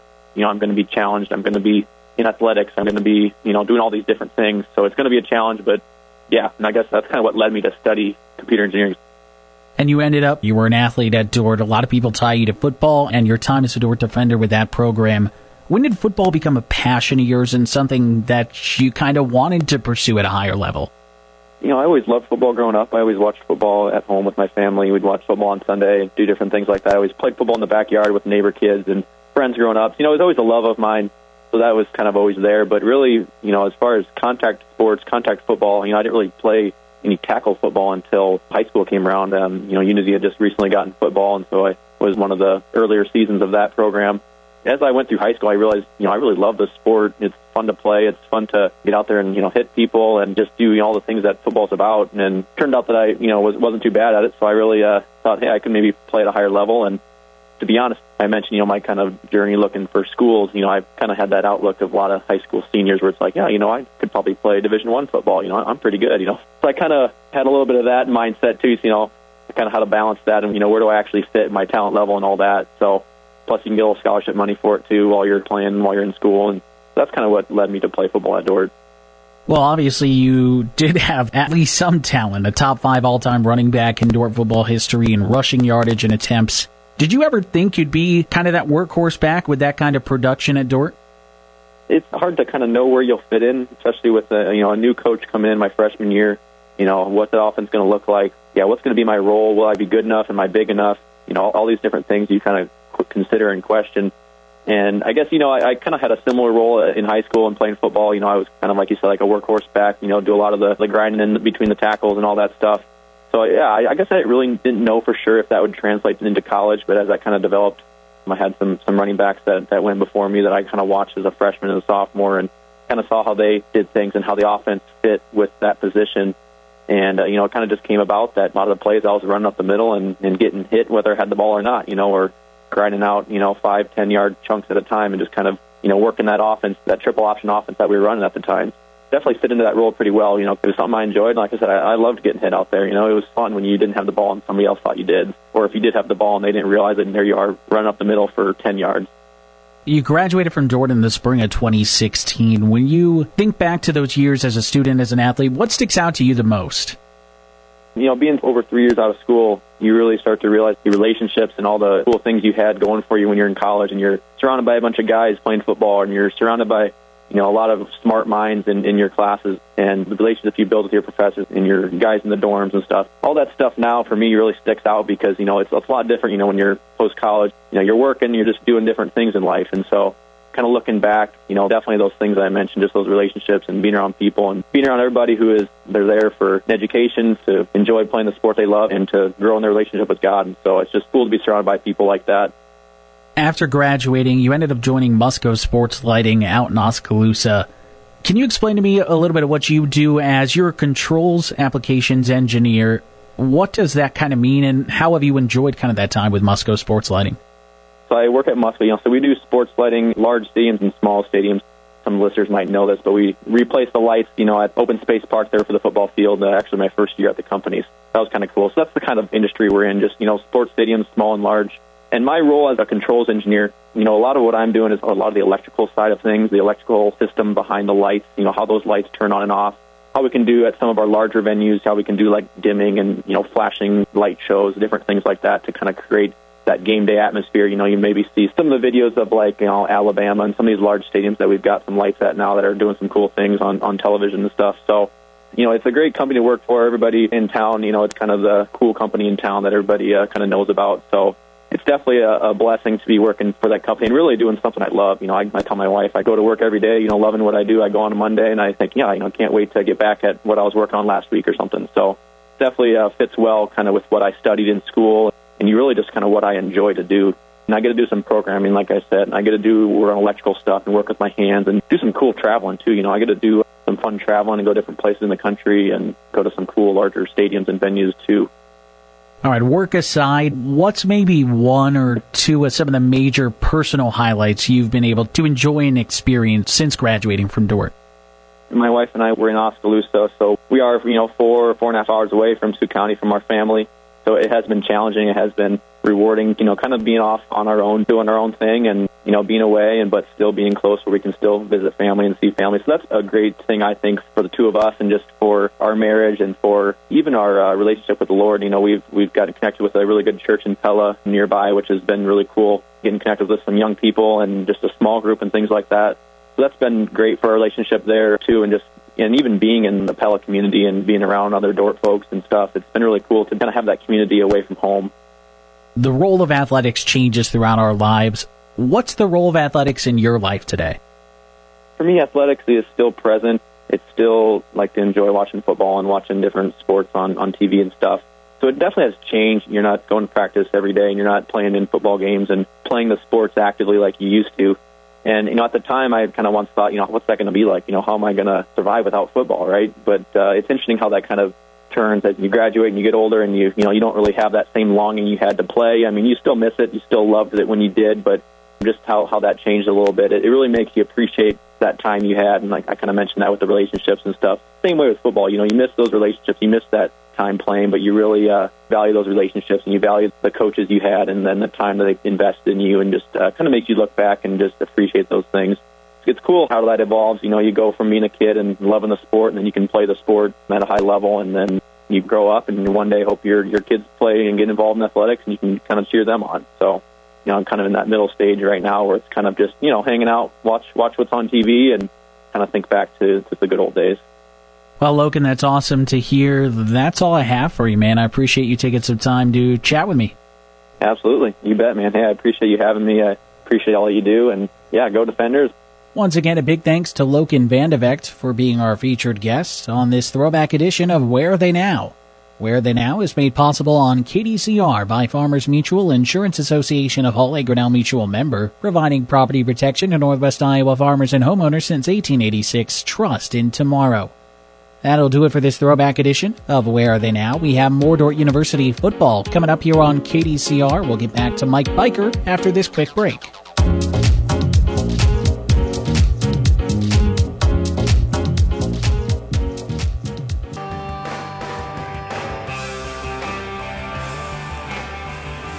28 21. Northwestern leads Dordt at halftime. Just about set for the start of the second half. First half numbers Dordt outgains Northwestern 263 to 234. Dordt 182 yards passing. I beg your pardon. Dordt 182 yards rushing, 81 yards passing. Northwestern 157 in the air, 77 on the ground. Northwestern, Tyson Kooima, 9 of 16 passing, 157 yards and three touchdowns. Four of his completions to Cade Mosier for 66 yards. Michael Story, two catches for 56 yards. Josh Fackema, one catch for 26 yards. For the defenders, Noah Clayberg, 11 carries, 131 yards. Carter Skibout, 7 for 23. Clayberg, 9 of 14 passing for 73 yards. Ethan Thomas, 1 for 1 passing for eight yards. Levi Jungling and Ben Hubelhorst, four catches each for 39 and 26 yards, respectively. Nathan Kabongo, three solos, three assisted stops. Parker Fryer for Northwestern, five and two. We are set for the second half. Northwestern kicking off. Short kick. Taken at the 27 yard line by Large to the 30 to the 35. And Hayden Large brought down at the 37 yard line, and that is where Dordt will start. First down and 10. So Northwestern scored the first two touchdowns of the game. Dordt then answered with two. And then the teams were tied again at 21 as they exchanged touchdowns. And Northwestern gets a score and a stop, 10 the half. And that's where we're at as we start the second half of play. Dordt trailing 28 21. Defenders with the football. Michael Sonderman shaken up in the first half. He's trying to get loose on the sideline. Clayberg trying to get to the edge. He's to the 40. Second effort gets him to the 43 yard line on the far sideline. That will give him a six yard pickup on the play. It'll be second and four. Second and four at the Dordt 44 yard line. Clayberg has Warner in the backfield along with Skibout. Man in motion is Carr. Handoff to Skibout. Skibout needed four. He got three. It'll be third down and one. Third and one. So Dordt faced with a third down conversion attempt here near the midfield stripe. Clayberg keeps it himself, trying to get to the edge, and he got enough for a first down. Got a block from Carter Skibout. Clayberg shaken up on the play, though. And Noah Clayberg slowly getting to his feet.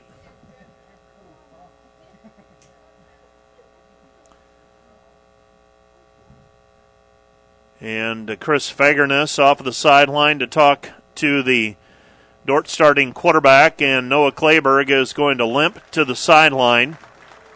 Looks like he's favoring his left leg. Means Ethan Thomas will come in. Ethan Thomas, the backup quarterback. He played in the first half. And Noah Clayberg will be checked out on the sideline. Give him a little time. We'll try to watch that development as well. Ethan Thomas, back to pass. Throws, complete to Jungling. Jungling picks up five or six yards on the play. It'll be second down. So, second down and five. Looks like it might be the ankle that they'll be looking at on Noah Clayberg. Second and five for Ethan Thomas, sophomore from Fort Worth, Texas. Thomas fakes the pitch, keeps it himself. He's to the 40 yard line. That's a gain of seven on the play for the sophomore. Well, so far, Ethan Thomas doesn't look like the moment is too large for the backup quarterback. He was the third stringer entering the season. Tyler Reynolds got hurt. Now Noah Clayberg on the sideline. Thomas, pass complete over the middle. That's a nine yard pickup on the play to Hayden Large. It'll be second and one. Second and one. So Thomas directing traffic at the line of scrimmage has Skibout behind him. Thomas Back to pass. He's going to take a shot to the end zone. Intended for Jungling. Incomplete. It'll be third down. Coverage by Jake Leinott. Brings up third down and one with 12.38 left to play here in the third quarter. Dordt trailing 28 to 21. A little bit of a surprise here. Dakota Wesleyan leading Doane 14 to 13 in GPAC play.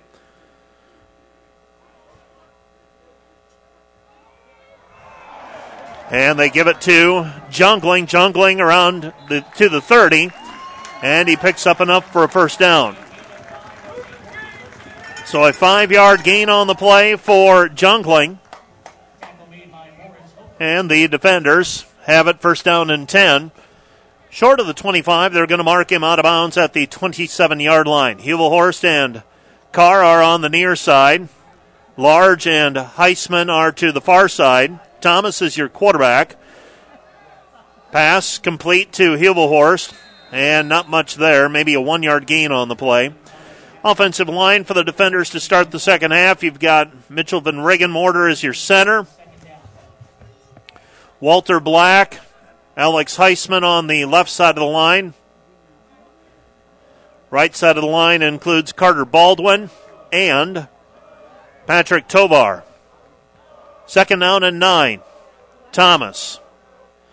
Rolling right. He's going to run. Design keeper. Gets to the edge. Turns the corner and picks up a Dordt first down. Ethan Thomas able to get to the corner and turn the uh, turns the corner and gets on the edge. That's another Dordt first down to the 16 yard line. Well, they continue to work on Noah Clayberg on the sideline. Looks like they might retape that left ankle. Ethan Thomas hands it off to Skibout. Picks up maybe one on the play.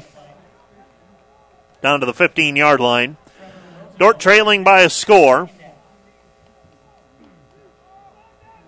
Thomas started the year actually way back when, listed as a wide receiver. During preseason practice, though, moved to quarterback. Thomas. He's got it on the left side, gets a block. That was Skibout who threw a block for him. And that's at least a five yard gain on the play. Inside the 10, down to the nine yard line. It's going to be short by a couple of yards. It'll be third down and two. Third and two Trojan back in the game for Dordt. Going to run option with Thomas. Thomas picks up enough for a Dordt first down. Picks up four on the play, and the offensive line for the defenders starting to lean on the Dordt on the Northwestern defensive line, and even when it didn't look like much of a gainer, that ends up being about a four-yard pickup on the play. It'll be first and goal to go for the defenders at the Northwestern five-yard line. Now it's when it gets bunched up. Let's see if the defenders can punch it in. Thomas sheds a tackler inside the five, leaps for the pylon, forced out of bounds. It'll be second down and goal to go. Ethan Thomas, 5'10, 195, Fort Worth, Texas. Played a little bit last week. Had a touchdown pass to Hayden Large in the first half of last week's play. 9.40 left to play. Play clock at 15. Bring Jungling to the near side. Second and goal to go from the two. Thomas gets the snap. Trying to weave his way forward, and there's nothing there that time. Gets back to the line of scrimmage, and that's it. It'll be third down and goal to go. Third down and goal to go. And here's where Dordt needs to punch it in. Have the opportunity to tie game up. Thomas talking to his offensive line. Three receivers to the right, one to the left. That's Hubelhorst. Jungling is on the far side. You've got Large and Skibout. Empty backfield for the defenders. Nine seconds on the play clock. Now eight. Five. Thomas backs up. Three. They snap it. Pass in the flat intended for Skibout. Incomplete. And it'll be decision time for the defenders on fourth down. Fourth down and goal to go at the three. Haven't seen any movement yet on the Dordt sideline. It appears the defenders will go for it.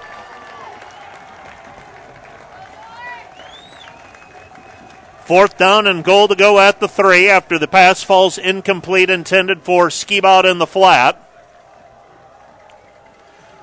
8.40 and holding. Third quarter of play. Dordt down a touchdown. And now we will have a timeout on the field. Timeout charge to the Dordt defenders. You're listening to KDCR Sioux Center. 88.5. We'll be back with more right after this. This is Dordt football on KDCR. 28 21. The defenders trailing by seven.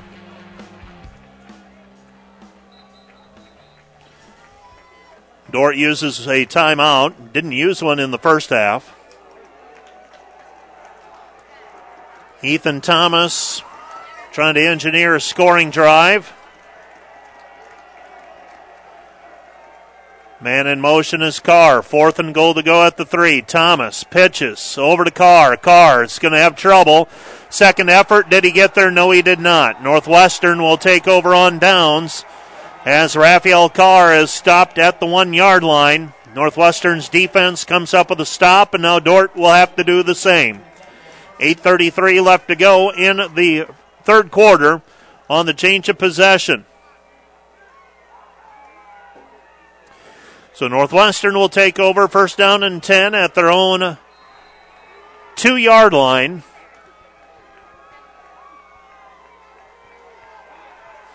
And the Northwestern defense comes up with a stop to start the second half. That was Dordt's first possession of the second half. They take six and a half minutes off of the clock.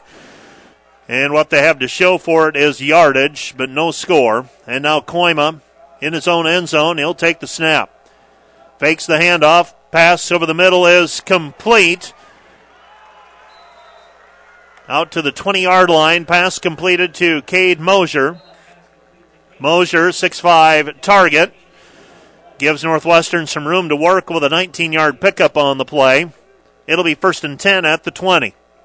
8.15 and counting. Third quarter. Dordt still trailing 28 21. Northwestern with a football back. Kooima has his running back, McQuillan, in the backfield with him. Mosier is in the slot. Back to pass is Kooima. Kooima looking. Flush from the pocket. Chased by Colin Ostenink and steps out of bounds in front of the pressure by Jake Buchelman. It'll be second down. So a loss on the play. Colin Ostanek, Tyson Kooima's old high school teammate, giving chase. It'll be second down and 13 after a loss of three on the play.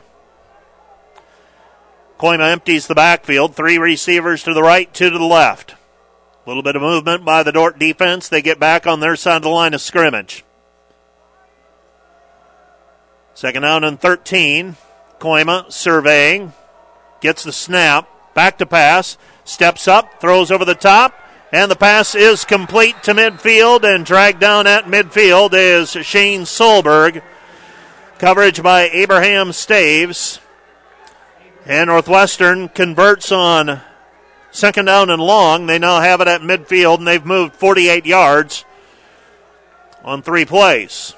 This Northwestern offense as potent as we expected. Seven minutes left to go in the third. Back to pass is Kooima. Kooima pressured. Gets away from the pressure. He's to the 40, 35 30. Gets a block 20. He's to the 10, to the 5, and dragged down inside the 5 by Brayton Van Kickericks. So a 47 yard gain on the play for Tyson Kooima. And that will set up first down and goal to go for Northwestern at the Dordt 3. So Northwestern threatening to retake a two score lead.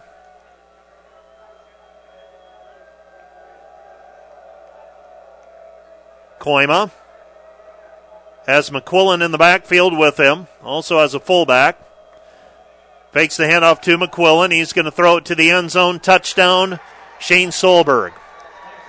A three yard touchdown pass from Kooima to Solberg. And Northwestern has taken a 34 21 lead. 34 21 pending the point after. As Northwestern marches 98 yards. Combination of a couple of substantial pass completions. And a 47 yard run by Tyson Kooima. And Northwestern has a two score lead. They're up 35 21. You're listening to KDCR Sioux Center, 88 5. Back with a kickoff right after this. Just well, the last time Northwestern took a two score lead, the defenders had an answer and began a rally, eventually tied it. Well, they're faced with a similar situation now. They trail by a couple of scores.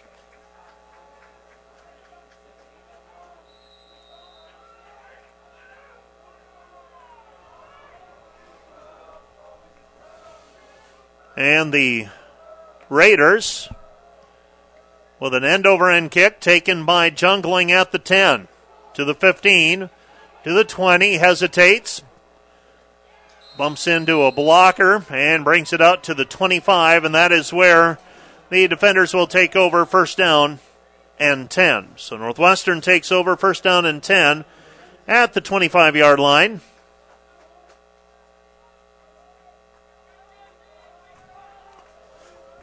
So first down and 10 at the 25. Noah Clayberg back in at quarterback after getting that left ankle taped up again. We'll see how effective he is. Clayberg turns, hands, gives to Sonderman. Sonderman back in the ball game, and after the uh, first half, I was, did not think it was likely that we would see Michael Sonderman again. So five yard pickup on the play. It's second and five.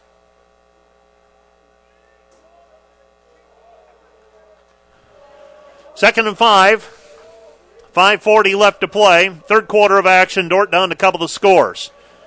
Rolling right is Clayberg. Clayberg on the run. Pass completed to Jungling. Jungling to the 40 yard line.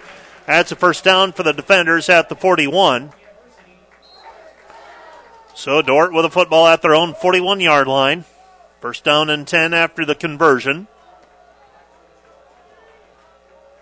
Horse to the near side. Clayberg gets a snap from Van Regenmorter.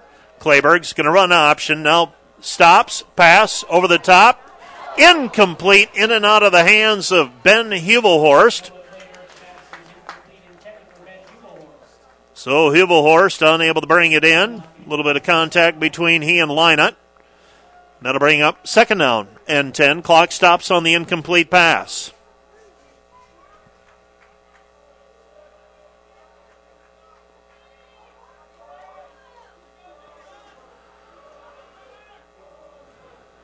Thirty-five twenty-one Raiders. Clayberg keeps it. He goes four yards. It's now second down and six.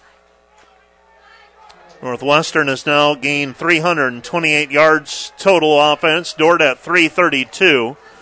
So it's been a game obviously dominated by the offense, and uh, we talked about that before the game.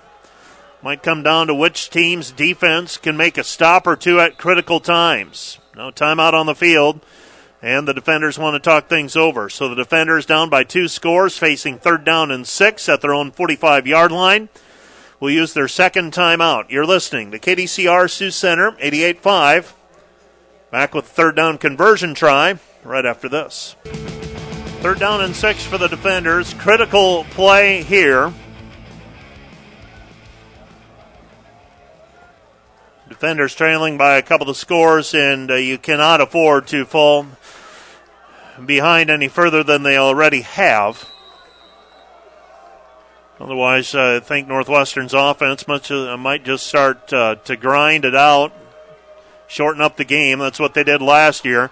Clayberg pass completed to, to Jungling. Jungling to the 35, down to the 30 yard line, and that's a defender first down. Dordt able to get away from Jalen Gramstead on the far side. Gramstead finally able to bring Jungling down at the 30. So that's a 24 yard gain on the play. First down and 10 for the defenders at the 30 yard line. Dordt trailing 35 to 21. Sonderman, no. Keeping it as Clayberg. Pass over the middle, complete to Jungling. Jungling down to the 15 yard line. That's a 15 yard gain on the play from Clayberg to Jungling. 4.13 left to play in the third period. First and 10 for the defenders at the 15 yard line. Trojan and Sonderman in the backfield. Pass is incomplete, intended for Ben Hubelhorst. Noah Van Hoff knocks it loose as Hubelhorst tries to bring it in. It'll be second down and 10 at the 16.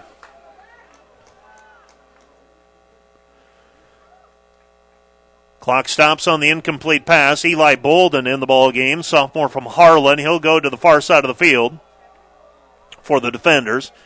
Clayberg rolling right, drifting, throws far side, incomplete. Levi Jungling trying to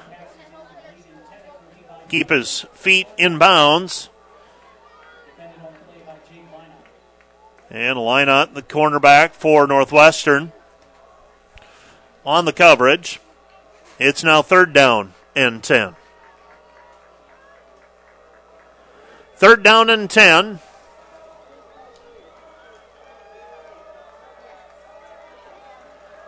Clayberg gets the snap, fakes the handoff, rolls right, being pursued, throws to the sideline, incomplete, and it'll be fourth down and 10. Fourth down and 10 at the 15. And the defenders are going to kick a field goal. This will be a 32 yard field goal attempt by Brett Zachman. Well within his range. Holder is Blade Coons. Zachman has attempted just one field goal so far this season. Trying to bring this down to an 11 point difference. Snap is down. Kick is up. And the kick from the left hash mark is good. And the defenders cut into the lead. It's 35 to 24. 35 24, you're listening to KDCR Sioux Center, 88.5. Mack with Dordt's kickoff right after this. The defenders get some points. They trail 35 24 on the 32 yard field goal by Brett Zachman. And now the defenders, an onside kick attempt, and Northwestern recovers. at the 46. One player stayed home, and that was the who ended up with a football.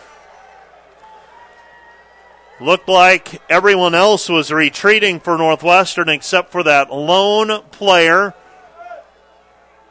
right in the middle of the field. And he's able to field it cleanly and maintain the possession for Northwestern. That was Blake Anderson. Special teams play for Northwestern. And the defenders down by 11. Northwestern has the football with 3.37 left to play in the third period. Back to pass. Kooima. Kooima takes a shot to the near side. Pass is complete to McQuillan out of the backfield. He's inside the 15 down to the 12. It'll be first and 10 for the Raiders at the Dordt 12 yard line. So Connor McQuillan streaking up the near sideline, upended at the 12 yard line. And now Northwestern Still with a two score lead, trying to build on it. Dordt needs a stop here. Tyson Kooima has McQuillan behind him. Cade Mosier's on the far side of the field. Keep an eye on him. They hand it off to McQuillan, and McQuillan is met immediately by Brayton Van Kickerix, the sophomore from Rock Valley. It'll be second down and long. Second and 14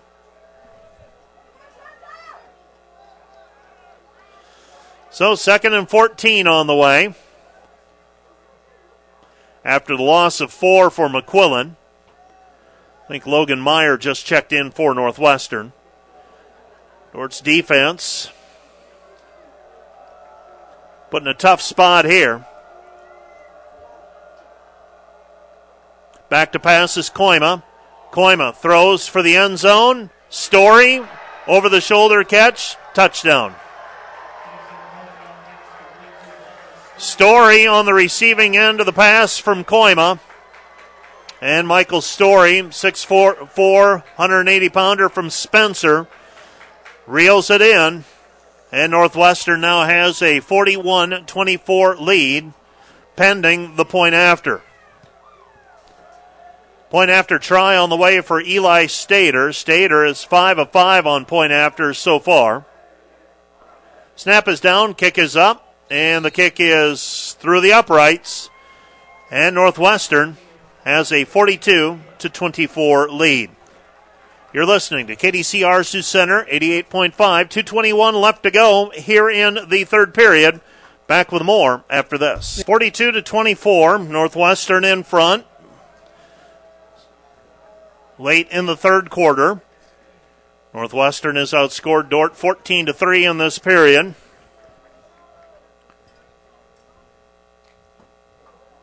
And kicking off will be Eli Stater. Well, the defenders, no more room for error. Very simply, they've not uh, been able to stop Northwestern's defense, uh, offense, I should say, consistently. Taken by Jungling at the 25 to the 30. Flag on the play. And everybody saw the infraction. And now another flag at the 32 yard line, so this is going to be multiple penalties, I believe. We had a couple of, we had three flags thrown, and then the hat comes in late. That was thrown by the linesman.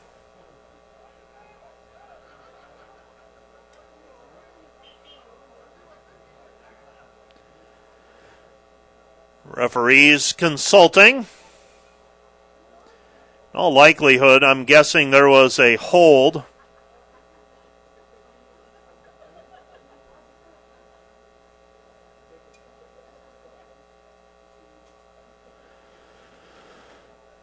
And we've got five officials involved in this conference. We have two fouls on return, both on. During the return, holding number 27. After the play was over, dead ball, Personal foul number two. Both fouls will be enforced. First and 10, Dordt. So Eli Bolden is called for a hold. That's at the 32, so they'll bring it back to the 22. And or the 23, so from the 33 to the 23. And then you have a personal foul penalty against Brian O'Neill. And any way you cut it, Dordt's going to be starting deep in their own territory. So rather than at their own 33 yard line, they will be starting this one at their own eight, I believe. My math is correct. Doesn't appear it is. I'd like to apologize to my grade school teachers. Must not have able to get the addition and subtraction correctly. They're going to start at their 12. First down and 10 for the defenders at their own 12 yard line. Clayberg. No, they've got a. Dordt needs to engineer a scoring drive. Pass over the middle is complete. That's complete to Lucas Warner. So Warner on the receiving end of that pass from Clayberg. The old high school teammates hooking up for that 15 yard gain. It'll be first and 10 for the defenders now at their own 27. 42 24 Northwestern.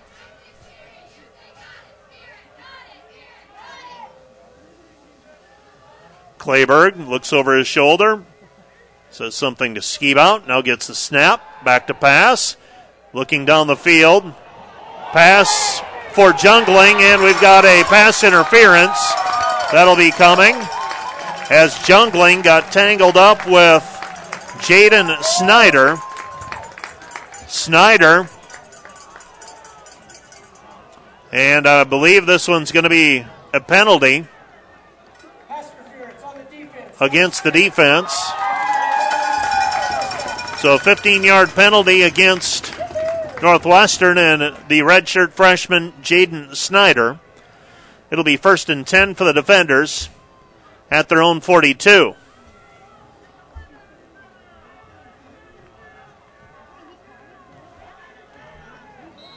First and 10 for the defenders at their own 42. 45, 145 left to play in this third quarter.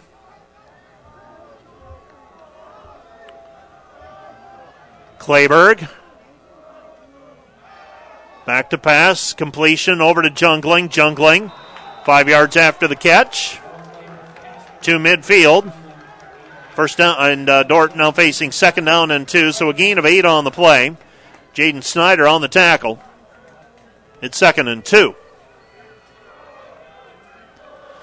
Second down and two. Clayberg keeps it himself, racing to the edge, turns the corner. He's to the 40, 35 30, stops, cuts back 20, 15, 10, 5, and dragged down at the five yard line. So Noah Clayberg able to change directions. And with 119 remaining, and now we've got a flag on the play. Flag comes in well after the play.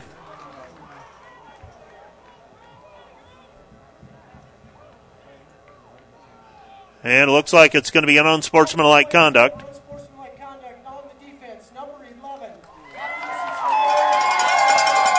So that penalty will be against Northwestern's Brett Mosier. It'll be a Dordt first down. First down and 10 for the defenders at the 5. 116 remaining, third quarter. Dordt down 42 24, trying to cut into the lead. Handoff up the middle. Touchdown defenders. Carter Skibout tumbles into the end zone, and the defenders are on the board again.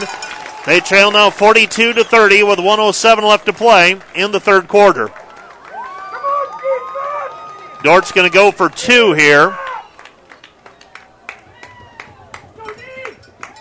So Dordt will go for two with 107 remaining in the third, trailing by 12. They can get it down to a 10 point difference with a two point conversion.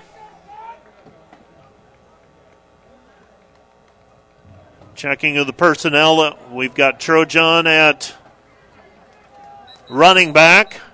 Got Warner, your fullback. Hubelhorst and Large. Large is lining up in the slot, actually. Clayberg, the quarterback. Noah on the right side. Stops, caught behind the line of scrimmage, and he's not going to make it in. So it remains a 12 point ball game Northwestern 42, Dordt 30. You're listening to KDCR Sioux Center 88.5. Back with more after this. This is Dordt football on KDCR. Story on the return for Northwestern, and now we've got another flag. Things are getting chippy. 59 seconds remaining in the third quarter. Flag on the far sideline came in at the end of the play.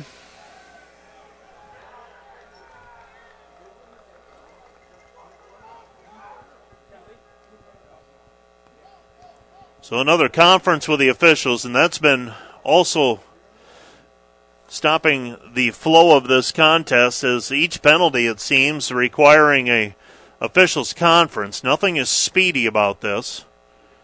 42-30, Dordt trailing by 12.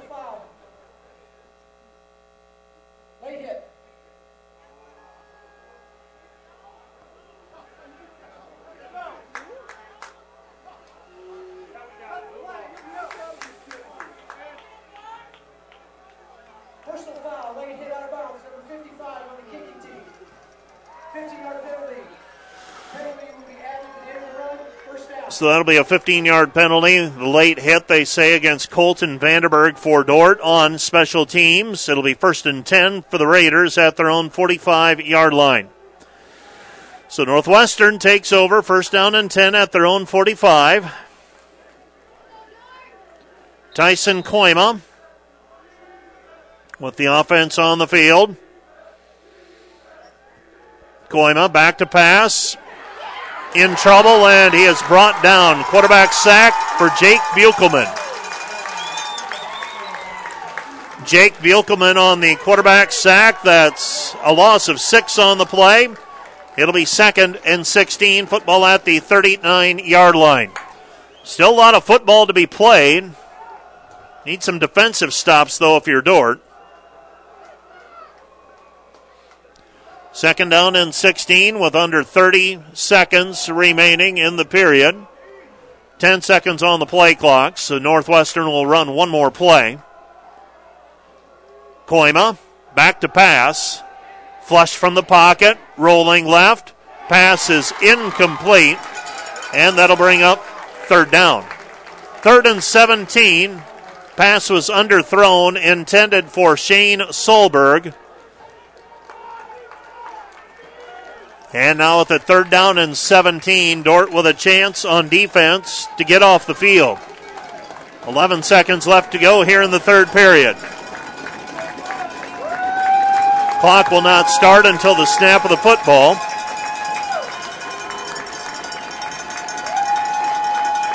So Kooima awaiting the snap, sends a man in motion, fakes the handoff. Steps up in the pocket, throws over the top, and the pass is incomplete, intended for Michael Story. Pass is incomplete. It'll be fourth down with five seconds remaining in the quarter. So the Dordt defense gets a stop, buoyed by the quarterback sack by Jake Buchelman.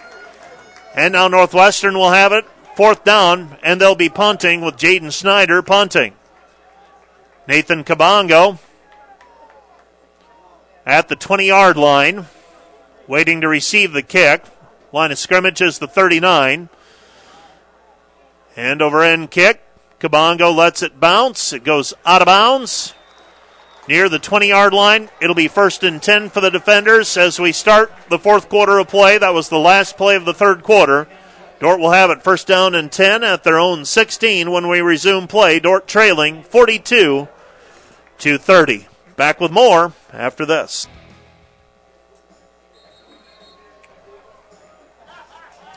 Well, we swap sides of the field. It'll be Dordt with a football at their own 16 after the punt by Snyder.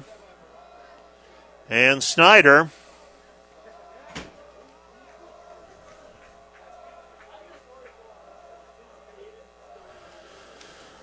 what was that? An 11, 45 yard punt for Snyder. Dordt takes over first and 10 at their own 16. Pass over the middle to Large, complete to the tight end. And Hayden Large on the receiving end of that 10 yard completion. It'll be first down for the defenders. Well, they signaled first down, but they haven't moved the yard marker yet. And now they will through three quarters of play.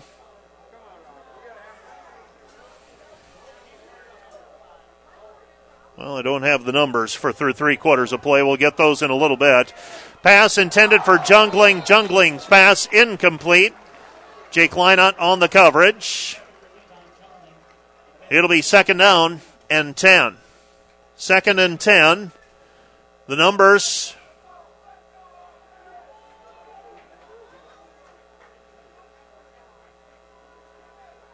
The defenders 451 yards total offense. Northwestern with 372 through three quarters of play. Dordt trailing 42 to 30. Dordt down two scores. Handoff Sonderman. Sonderman, second effort. Maybe picks up four on the play. It'll be third down. Third down and six for the defenders at their own 31 yard line. Running behind the right side of the line that time, Tovar. And Carter Baldwin. So third down and a long six here. Clayberg. It's a snap. Rolls right. Plants. Throws. Pass is incomplete. Intended for Jungling. And Dordt's coaching staff wants a holding penalty. They felt it was defensive holding on the play. And now Dordt will be punting. Story will be back at his own 20 yard line. So first down, uh, fourth down, and six. Noah Clayberg will be punting. Line of scrimmage is the 30. Clayberg, a line drive taken by Story at the 25 to the 30 to the 35 40. He's to midfield, his Story, and he could go, and he's dragged down from behind at the 31 yard line. Making the tackle for the defenders. It's number 42, Bryce Christian. And it'll be first down and 10 for Northwestern indoor territory at the 32 yard line. And a score here for Northwestern makes it awfully difficult. We'll see if Dordt has another stop in them defensively. They were helped on the last series, getting a stop with a quarterback sack. Kooima sends a man in motion, keeps it himself and he fumbles it. It's taken away by the defenders and Brayton Van Kickerix. So Dordt gets the fumble. As Tyson Kooima faked the handoff, ventured into the middle of the line, the ball came loose, and Brayton Van Kickerix was there to take it away, and it'll be first down for the defenders. So the defenders get a turnover. And they're right back where they were when the last drive ended, at their own 29 yard line. Well, let's see if Dordt can be opportunistic here. Checking to see if the defenders have the personnel on the field. 11 players for the defenders. Looks like Northwestern also has their personnel on the field. Handoff Sonderman. Sonderman up the middle. Sonderman picks up three yards on the play. It'll be second down and seven. Dordt down a couple of scores. Clock starting to work against them, though. 13 10 and counting. Clayberg looks to his right, gets the snap, keeps it, has a little bit of a seam, and now he's met by Brett Mosier. Positive yardage for Clayberg to the 38 yard line. And it'll be third down and one. Third and one, the defenders, Noah Clayberg, were nearing 200 yards on the ground, 150 through the air. Dordt has outgained Northwestern on the ground, 282 to 111, but Northwestern through the air 261 to 169. Third and one for the defenders. Clayberg gets a snap, tries to bounce to the outside, cuts it upfield, and picks up four yards on the play. It's going to be third down. Uh, pardon me, first down for the defenders on that third down and one conversion. Football is at the 43 yard line. First and 10. Dordt at their own 43. Dordt trailing 42 to 30. Clayberg back to pass, rolling right, plants, throws, looks for Jungling. Jungling's pass incomplete, but we have a penalty on the play. Penalty flag on the play. Jake Lynott was on coverage.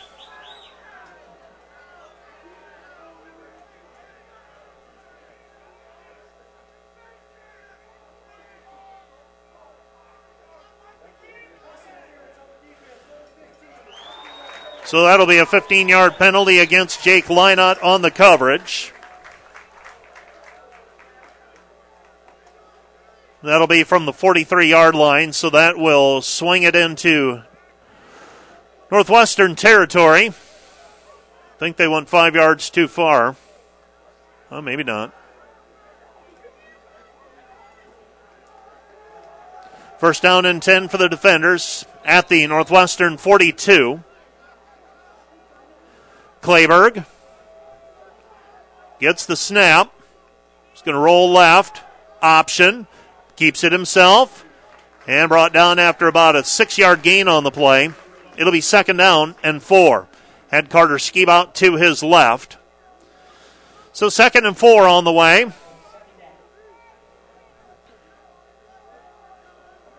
Levi Jungling is to the near side. Hayden Large is lining up in the slot. Ben Hilvelhorst, far side of the field. Handoff, Skibout up the middle, and Carter Skibout needed four. He got five. First down defenders. So Carter Skibout with the carry. believe that is his 11th carry this afternoon. Right at four yards per carry. First and 10 for the defenders at the 31. Back to pass Clayberg. Clayberg Pass over the top, complete to Hebelhorst. Hebelhorst inside the 10, down at the 8 yard line as he catches it over the top of Jalen Gramstead. And the defenders now first down and goal to go inside the 10 at the 8. First down and goal to go at the 8. Clayberg turns, hands, gives to Skibout. Skibout Forward progress, I think, to the six, and that'll be it. Maybe the seven. One or two yard pickup on the play. It's going to be second down and goal to go. Second and goal to go. Dordt trying to make it a one score game. Trailing by 12 right now. Clayberg keeps it himself to the edge. And he's inside the five, down to the one. It'll be third down. Third down, 10 minutes left to play in the contest. Third down and goal to go for Dordt.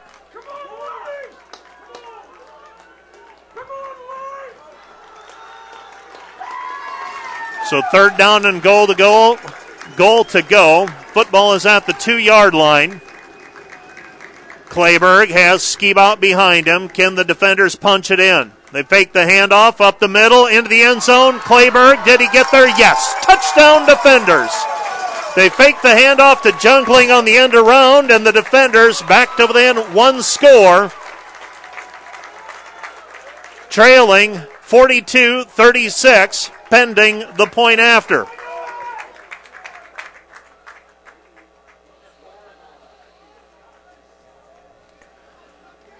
So, point after try here on the way.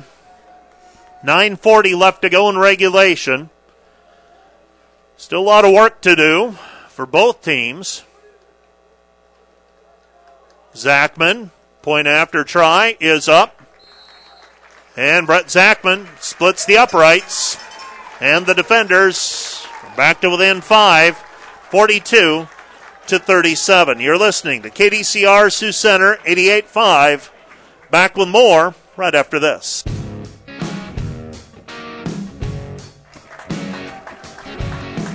Dordt kicking off. End over end kick taken by Story at the 5 to the 10 to the 15. Weaving his way forward. At the 30 and brought down at the 30 yard line. It'll be first and 10. Anthony Trojan on the tackle. First and 10 for the Raiders at their own 31 yard line. Well, the score here for the Raiders puts them up two scores again. And now the clock starting to work against the defenders, so the defense needs to make a stop. Somehow, some way, you cannot allow a touchdown.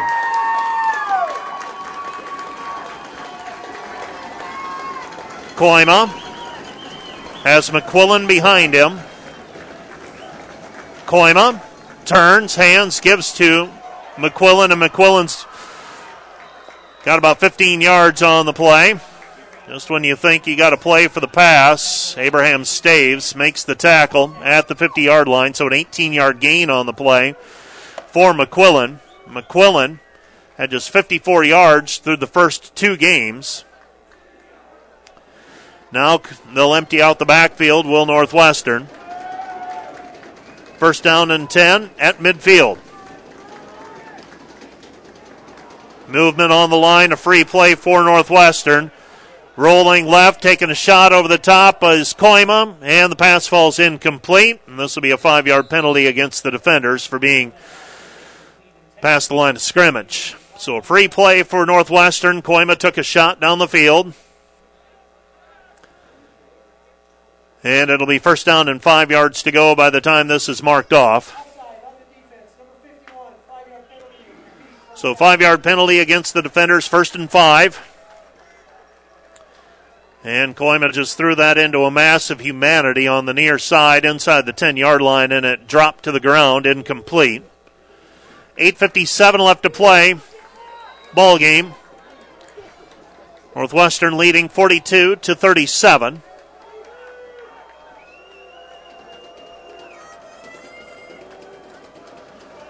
Kooima has three receivers to the left, two to the right.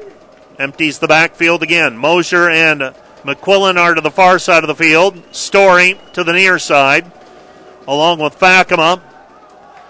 Kooima keeps it himself, and he's brought down after a short gain on the play. Picked up three on first and five. It'll be second and two.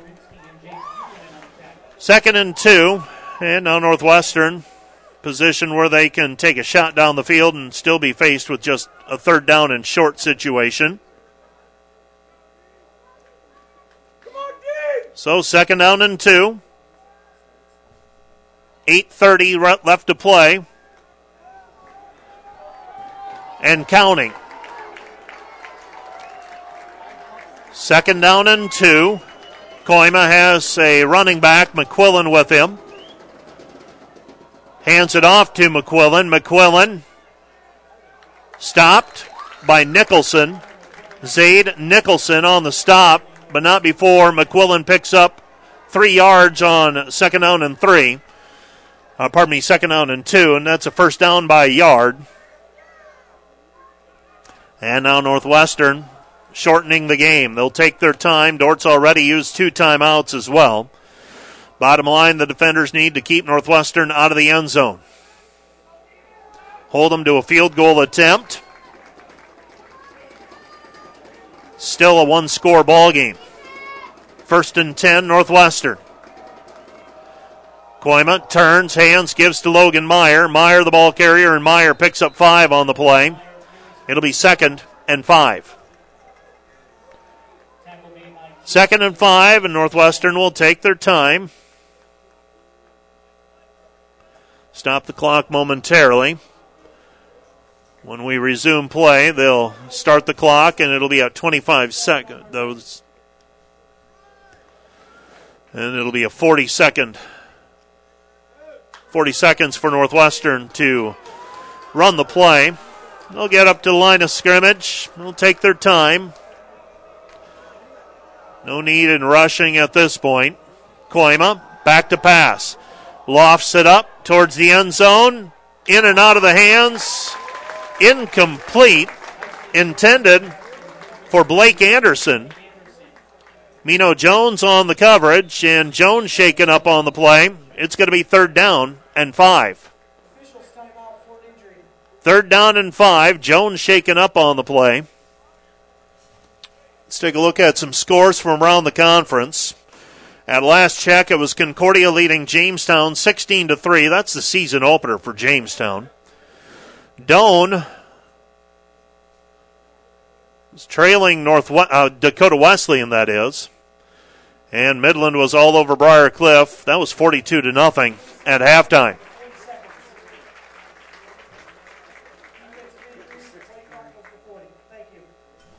Sixty-three to zero. Fifty-six to three. Midland over Briar Cliff.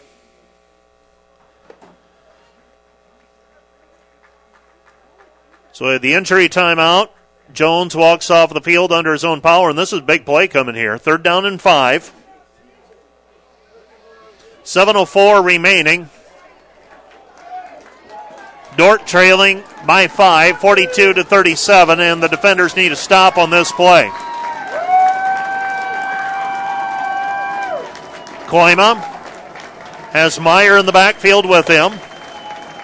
Kooima Back to pass. Bubble screen. Right side over to Story. Story complete for a first down. Michael Story.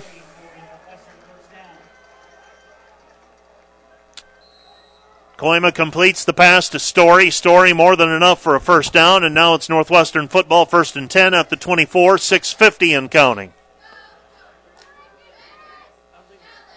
So Northwestern able to convert on third down and five, and we've said it before.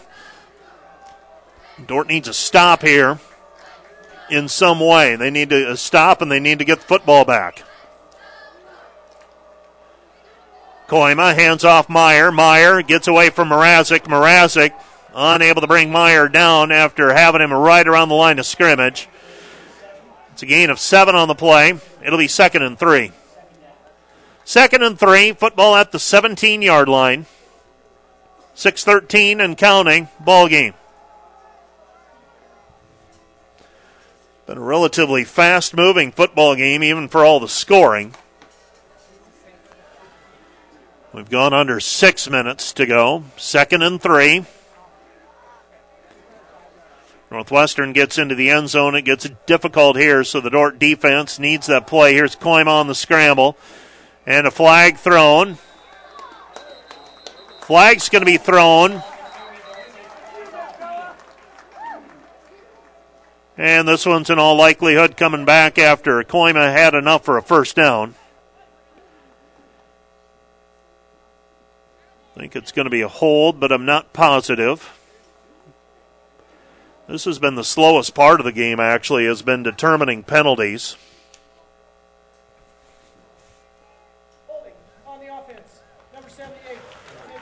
So Northwestern's Blake Severe whistled for the holding penalty. And that'll set up second and long. So second and 13 with 5.46 remaining in the game. Northwestern 42, Dordt 37. Kooima looks to the sideline. Dordt was creeping Colton Vanderberg up on the far side from a linebacker position. Kooima back to pass. Pass is complete to Story. Story, the ball carrier, and Story brought down by Staves and Mrazek. And it's going to be third down and a couple. Third down and two.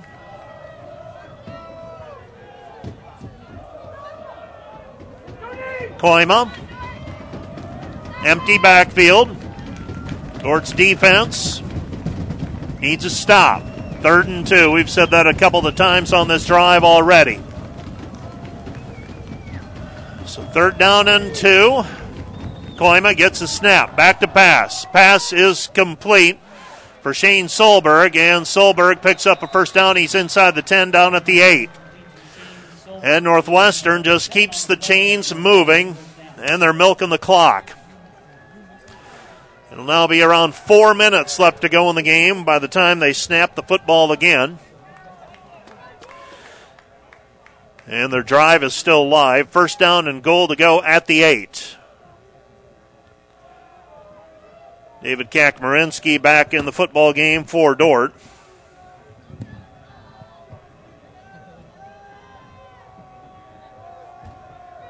First and goal to go at the eight. Boy, turnover here would be huge. Hand off to Meyer. Not going to get it. Meyer into the end zone touchdown. So Meyer with an eight yard touchdown run. And Northwestern has gone up by two scores, 48 to 37. 48 37 pending the point after. Northwestern, a time consuming drive. And Eli Stater on to attempt the point after. Six for six so far on point after tries. Snap is down, kick is up, and the kick is no good. And the difference remains nine. 48 to 37. You're listening to KDCR Sioux Center, 88.5. 354 remaining in the game when we're back right after this. You're listening to KDCR Sioux Center, 88.5. One final in. A little bit of a shocker to me. Dakota Wesleyan, 29. Doane, 26. Doane entered 2 and 1. Dakota Wesleyan was 0 and 3. Stater, end over end kick taken by the defenders and Jungling at the 12 yard line to the 15, to the 20, 25. And Levi Jungling. Brought down at the 28 yard line. It'll be first and 10 for the defenders at their own 28. So 347 remaining. Defenders need to strike and strike quickly. Have one timeout remaining to the defenders as well, so you get in a pinch. You're going to have to burn that final one. Northwestern leading by 11.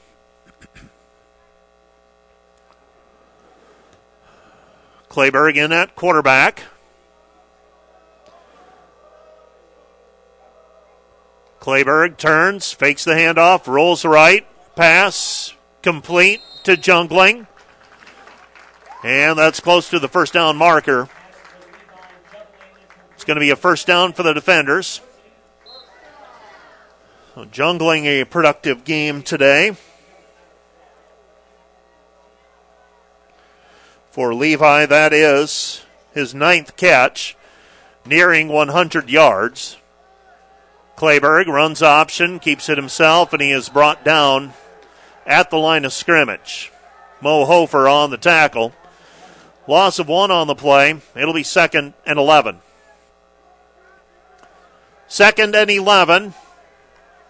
Clock working against the defenders. They're at we're at 3:10 left to play in the game.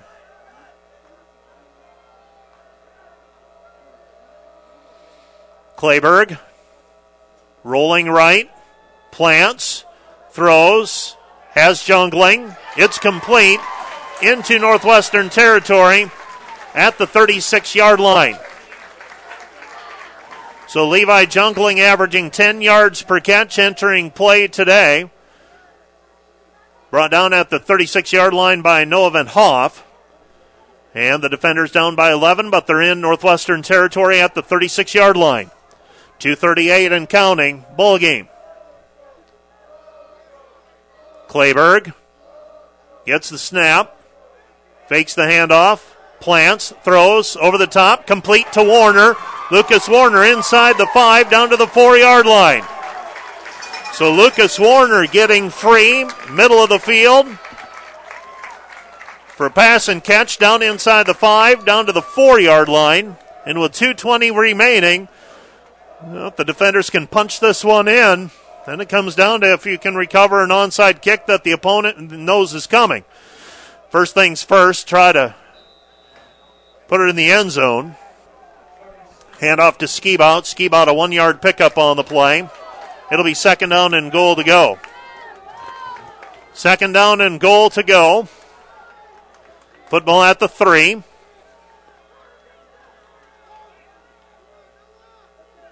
Clayberg is going to run it, keep it himself, and he is met at the five. Never down though. Second effort down to the two yard line, and Dordt will use a timeout. Well, Clayberg was hit at the five, but his knee never touched as he was actually on top of a Northwestern player. He's got it, and they uh, picked up one yard on the play, down to the two.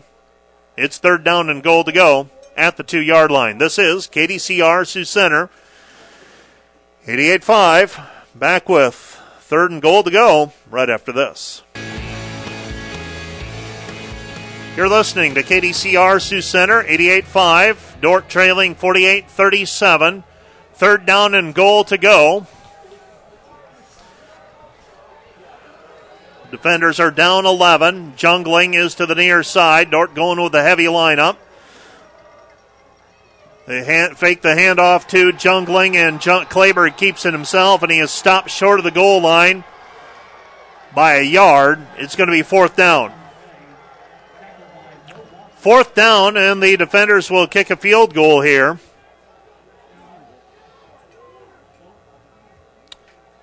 So now you're relying on making the field goal, and then, yeah, a lot of things have to happen, but you're trying to give yourself a chance. Zachman's field goal is good, and the defenders are within eight, 48 40. 114 remaining in the game. Dordt's out of timeouts. Northwestern knows that there will be an onside kick attempt coming.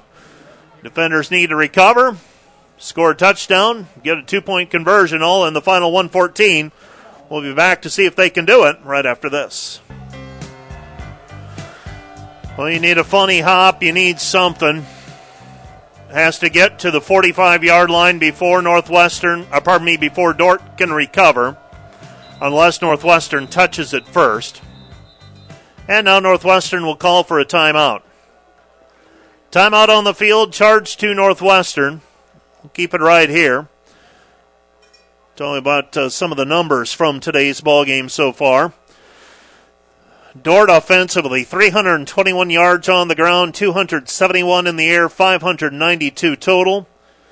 Northwestern, 158 on the ground, 290 in the air, 448 total.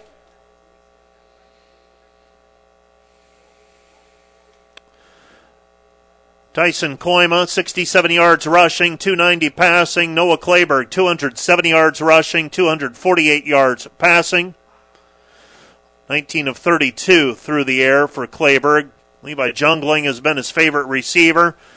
10 catches for 124 yards. Ben Hubelhorst, 7 catches for 65 yards for Northwestern. Uh, pardon me, for Dordt, For Northwestern, Michael Story and Cade Mosier with 5 catches each for 93 and 84 yards, respectively. So Dordt now kicking off. Brett Zachman to kick. We'll watch the 45 yard line. That is the magic number. Dordt down eight. They need the football back. Otherwise, this one's over. Zachman.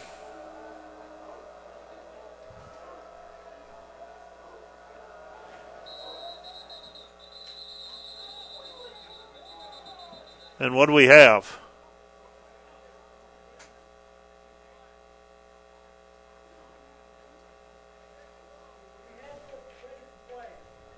That is Dordt's first warning for delay. Well, they said there was no ready for play, so that's a warning.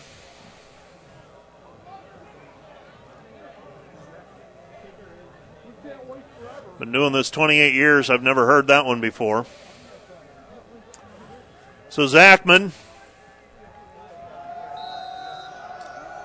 Another kickoff attempt on the way.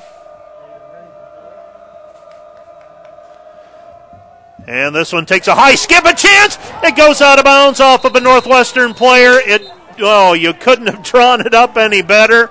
Nathan Kabongo had a chance at it, and that's all you're asking for in that situation. The ball took a skip at the end, high into the air. Kabongo on the sideline, just out of his reach. And in all likelihood, that's going to do it. Dordt cannot stop the clock.